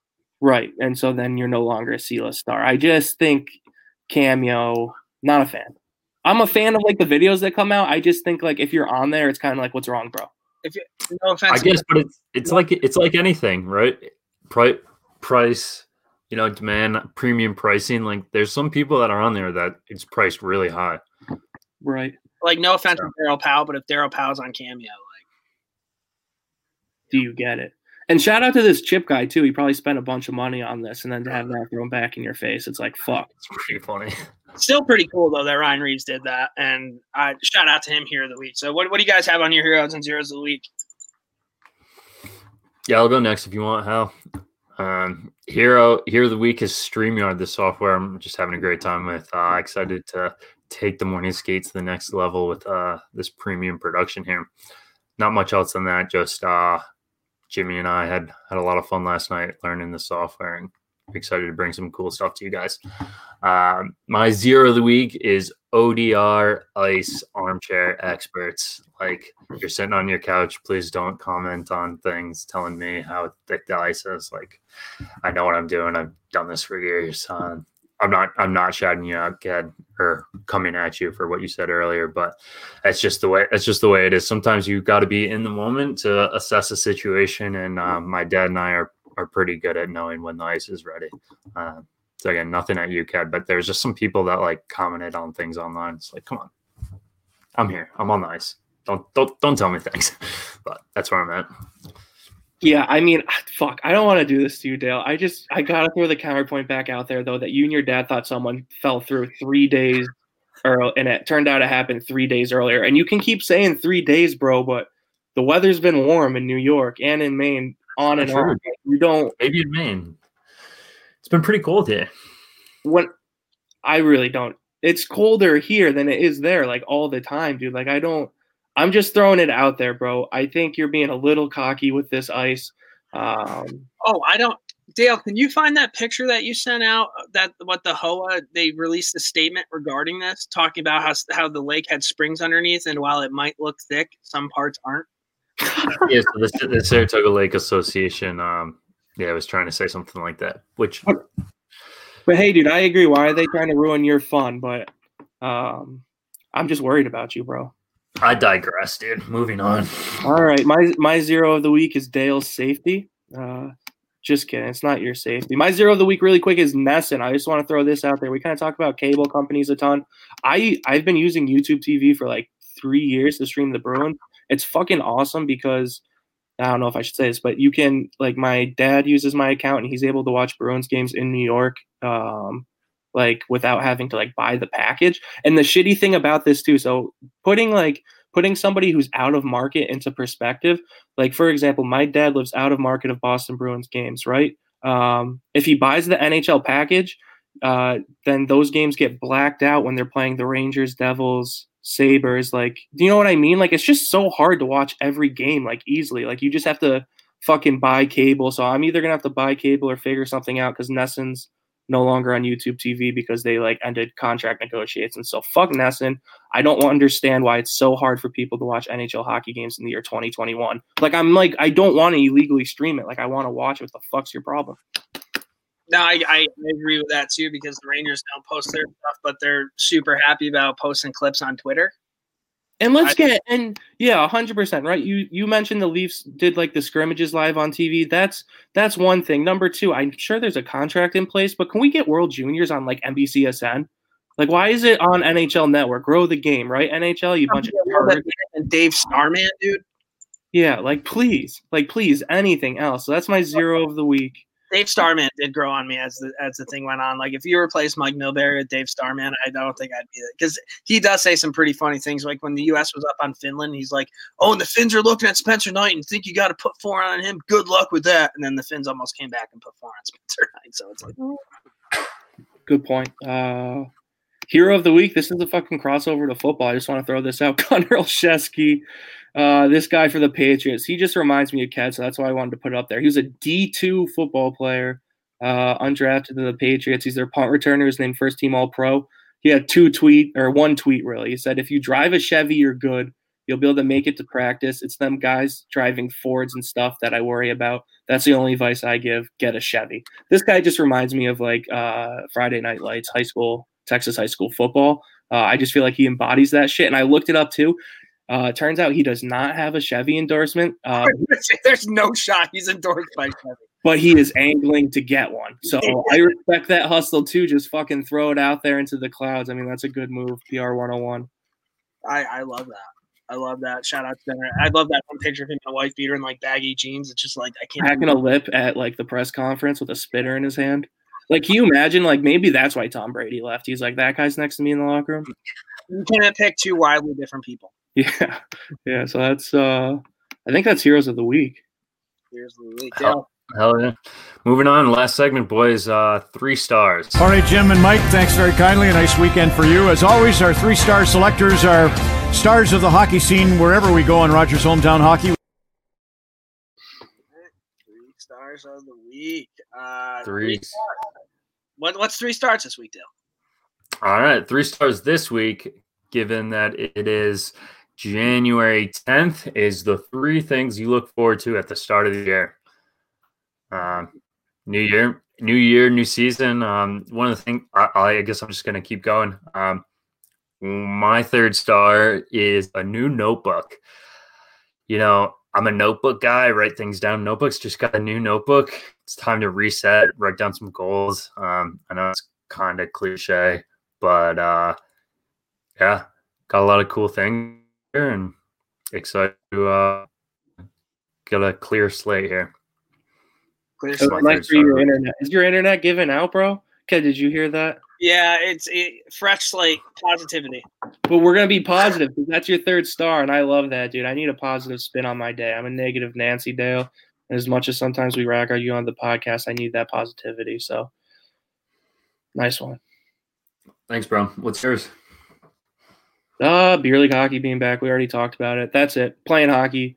Uh, I'm excited for hockey to come back uh, the NHL, and I'm excited to play fucking hockey. And it's winter, right? It's fucking January. It's perfect. Hockey's coming back because this is like this is when I get the fucking itch. So it's hockey season.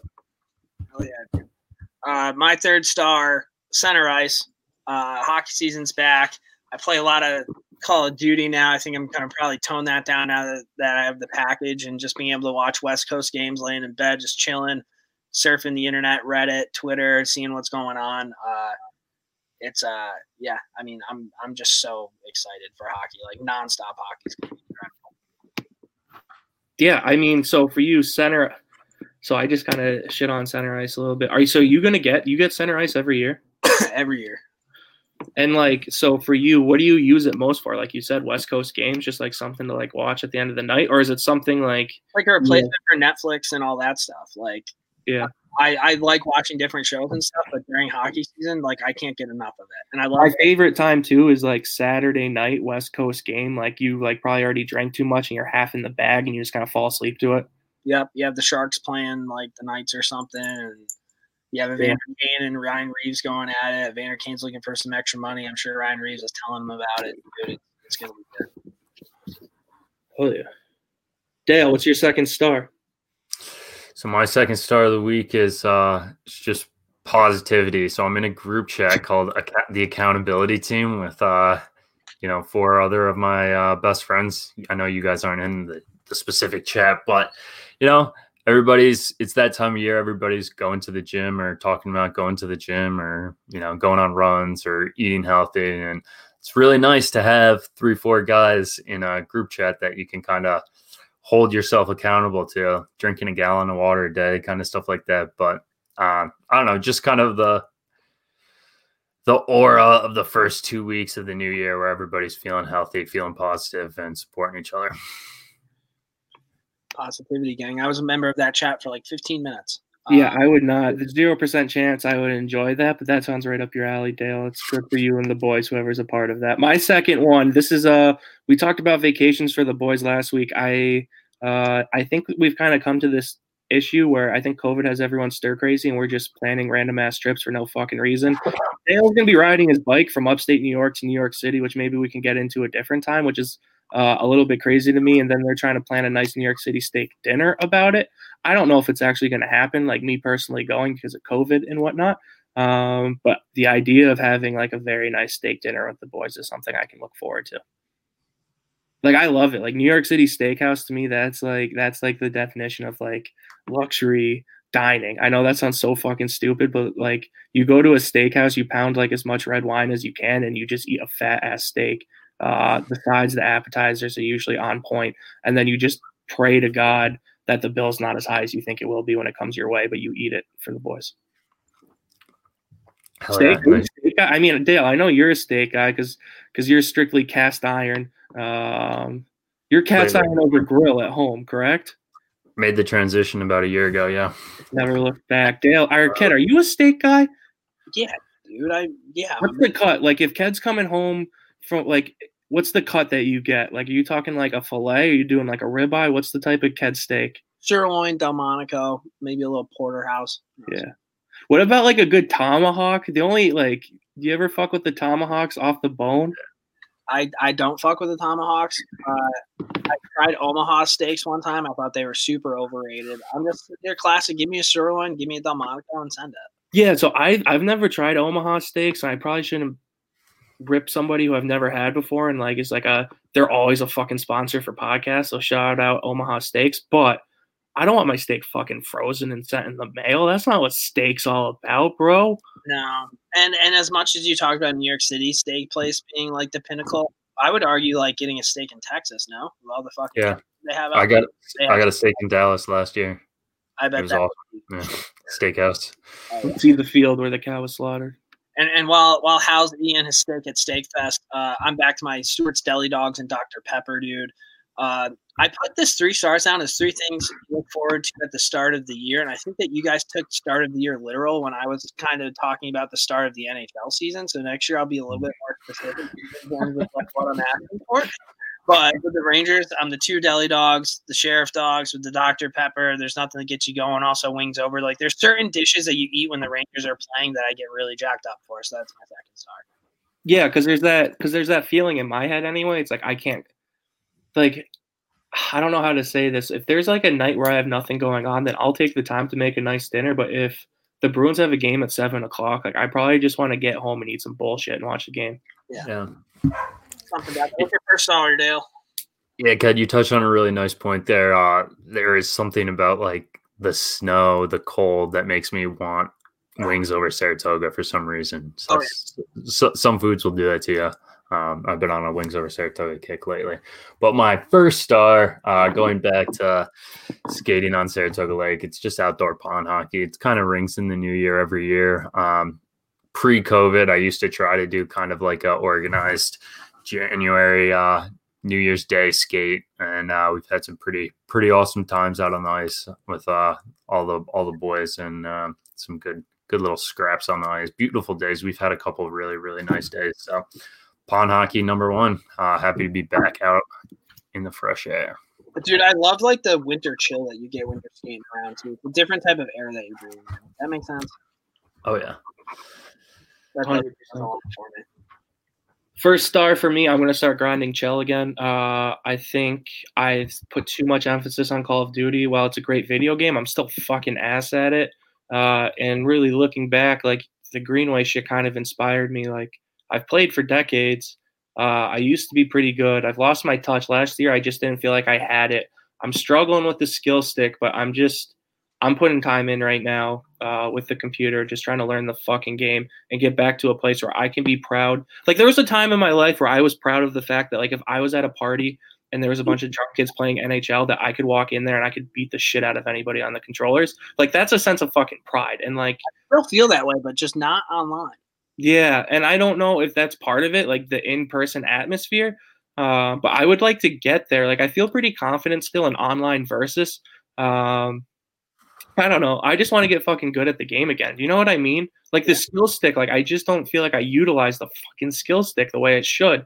And it's like, do I pull a Fever Boy Rex where I just start fucking smashing triangle and square with the NHL 94 fucking controllers, or do I stick with it? I still am on record that if you use classic controllers, it's kind of cheating. Okay, fair. I like that. Uh, so that's Chell uh, for me. Kid, what's your one star? My number one star at the start of any. Well, it only happened last year, but I visit my old man, dude. That's what I do. Uh, I get emotional pretty much twice a year. 420 was the day he passed away, and then the first Rangers game. Uh, 420, I got a little bit emotional last year, but I was also super fucked up. Uh, but, the, but the first game of the year last year, dude, I was an absolute mess. But feels good to cry it out, man. And uh, I'll visit him and fucking sucks, dude. We got Lafreniere. Didn't get to see Kaapo. I'm hoping the boys make a run this year. Super pumped about it. But I mean, hockey's back, dude. Hockey is back, and I am so excited. I can't wait for next week's podcast to talk about what's going on in the league after the first couple days. It's gonna be it's gonna be pretty fun. I'm sure there's gonna be a ton of drama. Uh, we'll this is a fucking beautiful uh, first start, kid. I didn't mean to minimize it. I just look. This is a fucking two hour podcast, so jeez. I mean, I mean that's what happens though. Hockey's back, right? Like it's not a podcast anymore; it's a show. It's two hours. Yeah, we got the predictions out of the way, and then once hockey season kicks in and the fucking stupid Eugene Melnyk stories start coming in, like we'll be living again. So I'm excited for it to come back to normal. It's gonna be pretty awesome. But I think that's what we had for the pod, right? Do you have any other announcements? I mean, we have some people coming on this week. You want to talk? You want to get into that, Dale? Yeah, I mean, why why not? We uh we landed Bucci Gross, so Bucci Gross is coming on on Wednesday. Our boy Hank uh, just slid in the DM, so congrats to Hank. Bucci Gross, that's going to be fucking awesome. Um, it's really big for us. So excited for that one for sure. And then Cam Janssen also said he would come on. So boys are wheeling. We're uh, we're kind of coming into our stride here at the beginning of the season. So feeling good on all cylinders. Yeah, and then if you guys get a chance, just make sure that you're checking us out on pretty much whatever platform that we have. It's showing up on the bottom ticker. It's at morning underscore skate. Subscribe to our YouTube channel. Um, we're a show now, dude. So that's where we're. Yeah. At. Hell yeah! This is this has been fun. Episode 175 in the books. We will talk to you guys next week. Later.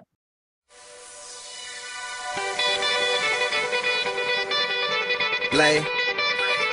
Sir. Yeah. Yeah. Kane is in the building. Yeah. Alright, already the show goes on all night. Till the uh. morning we dream so long. Anybody ever wonder when they would see the sun? Just remember when it comes up, the show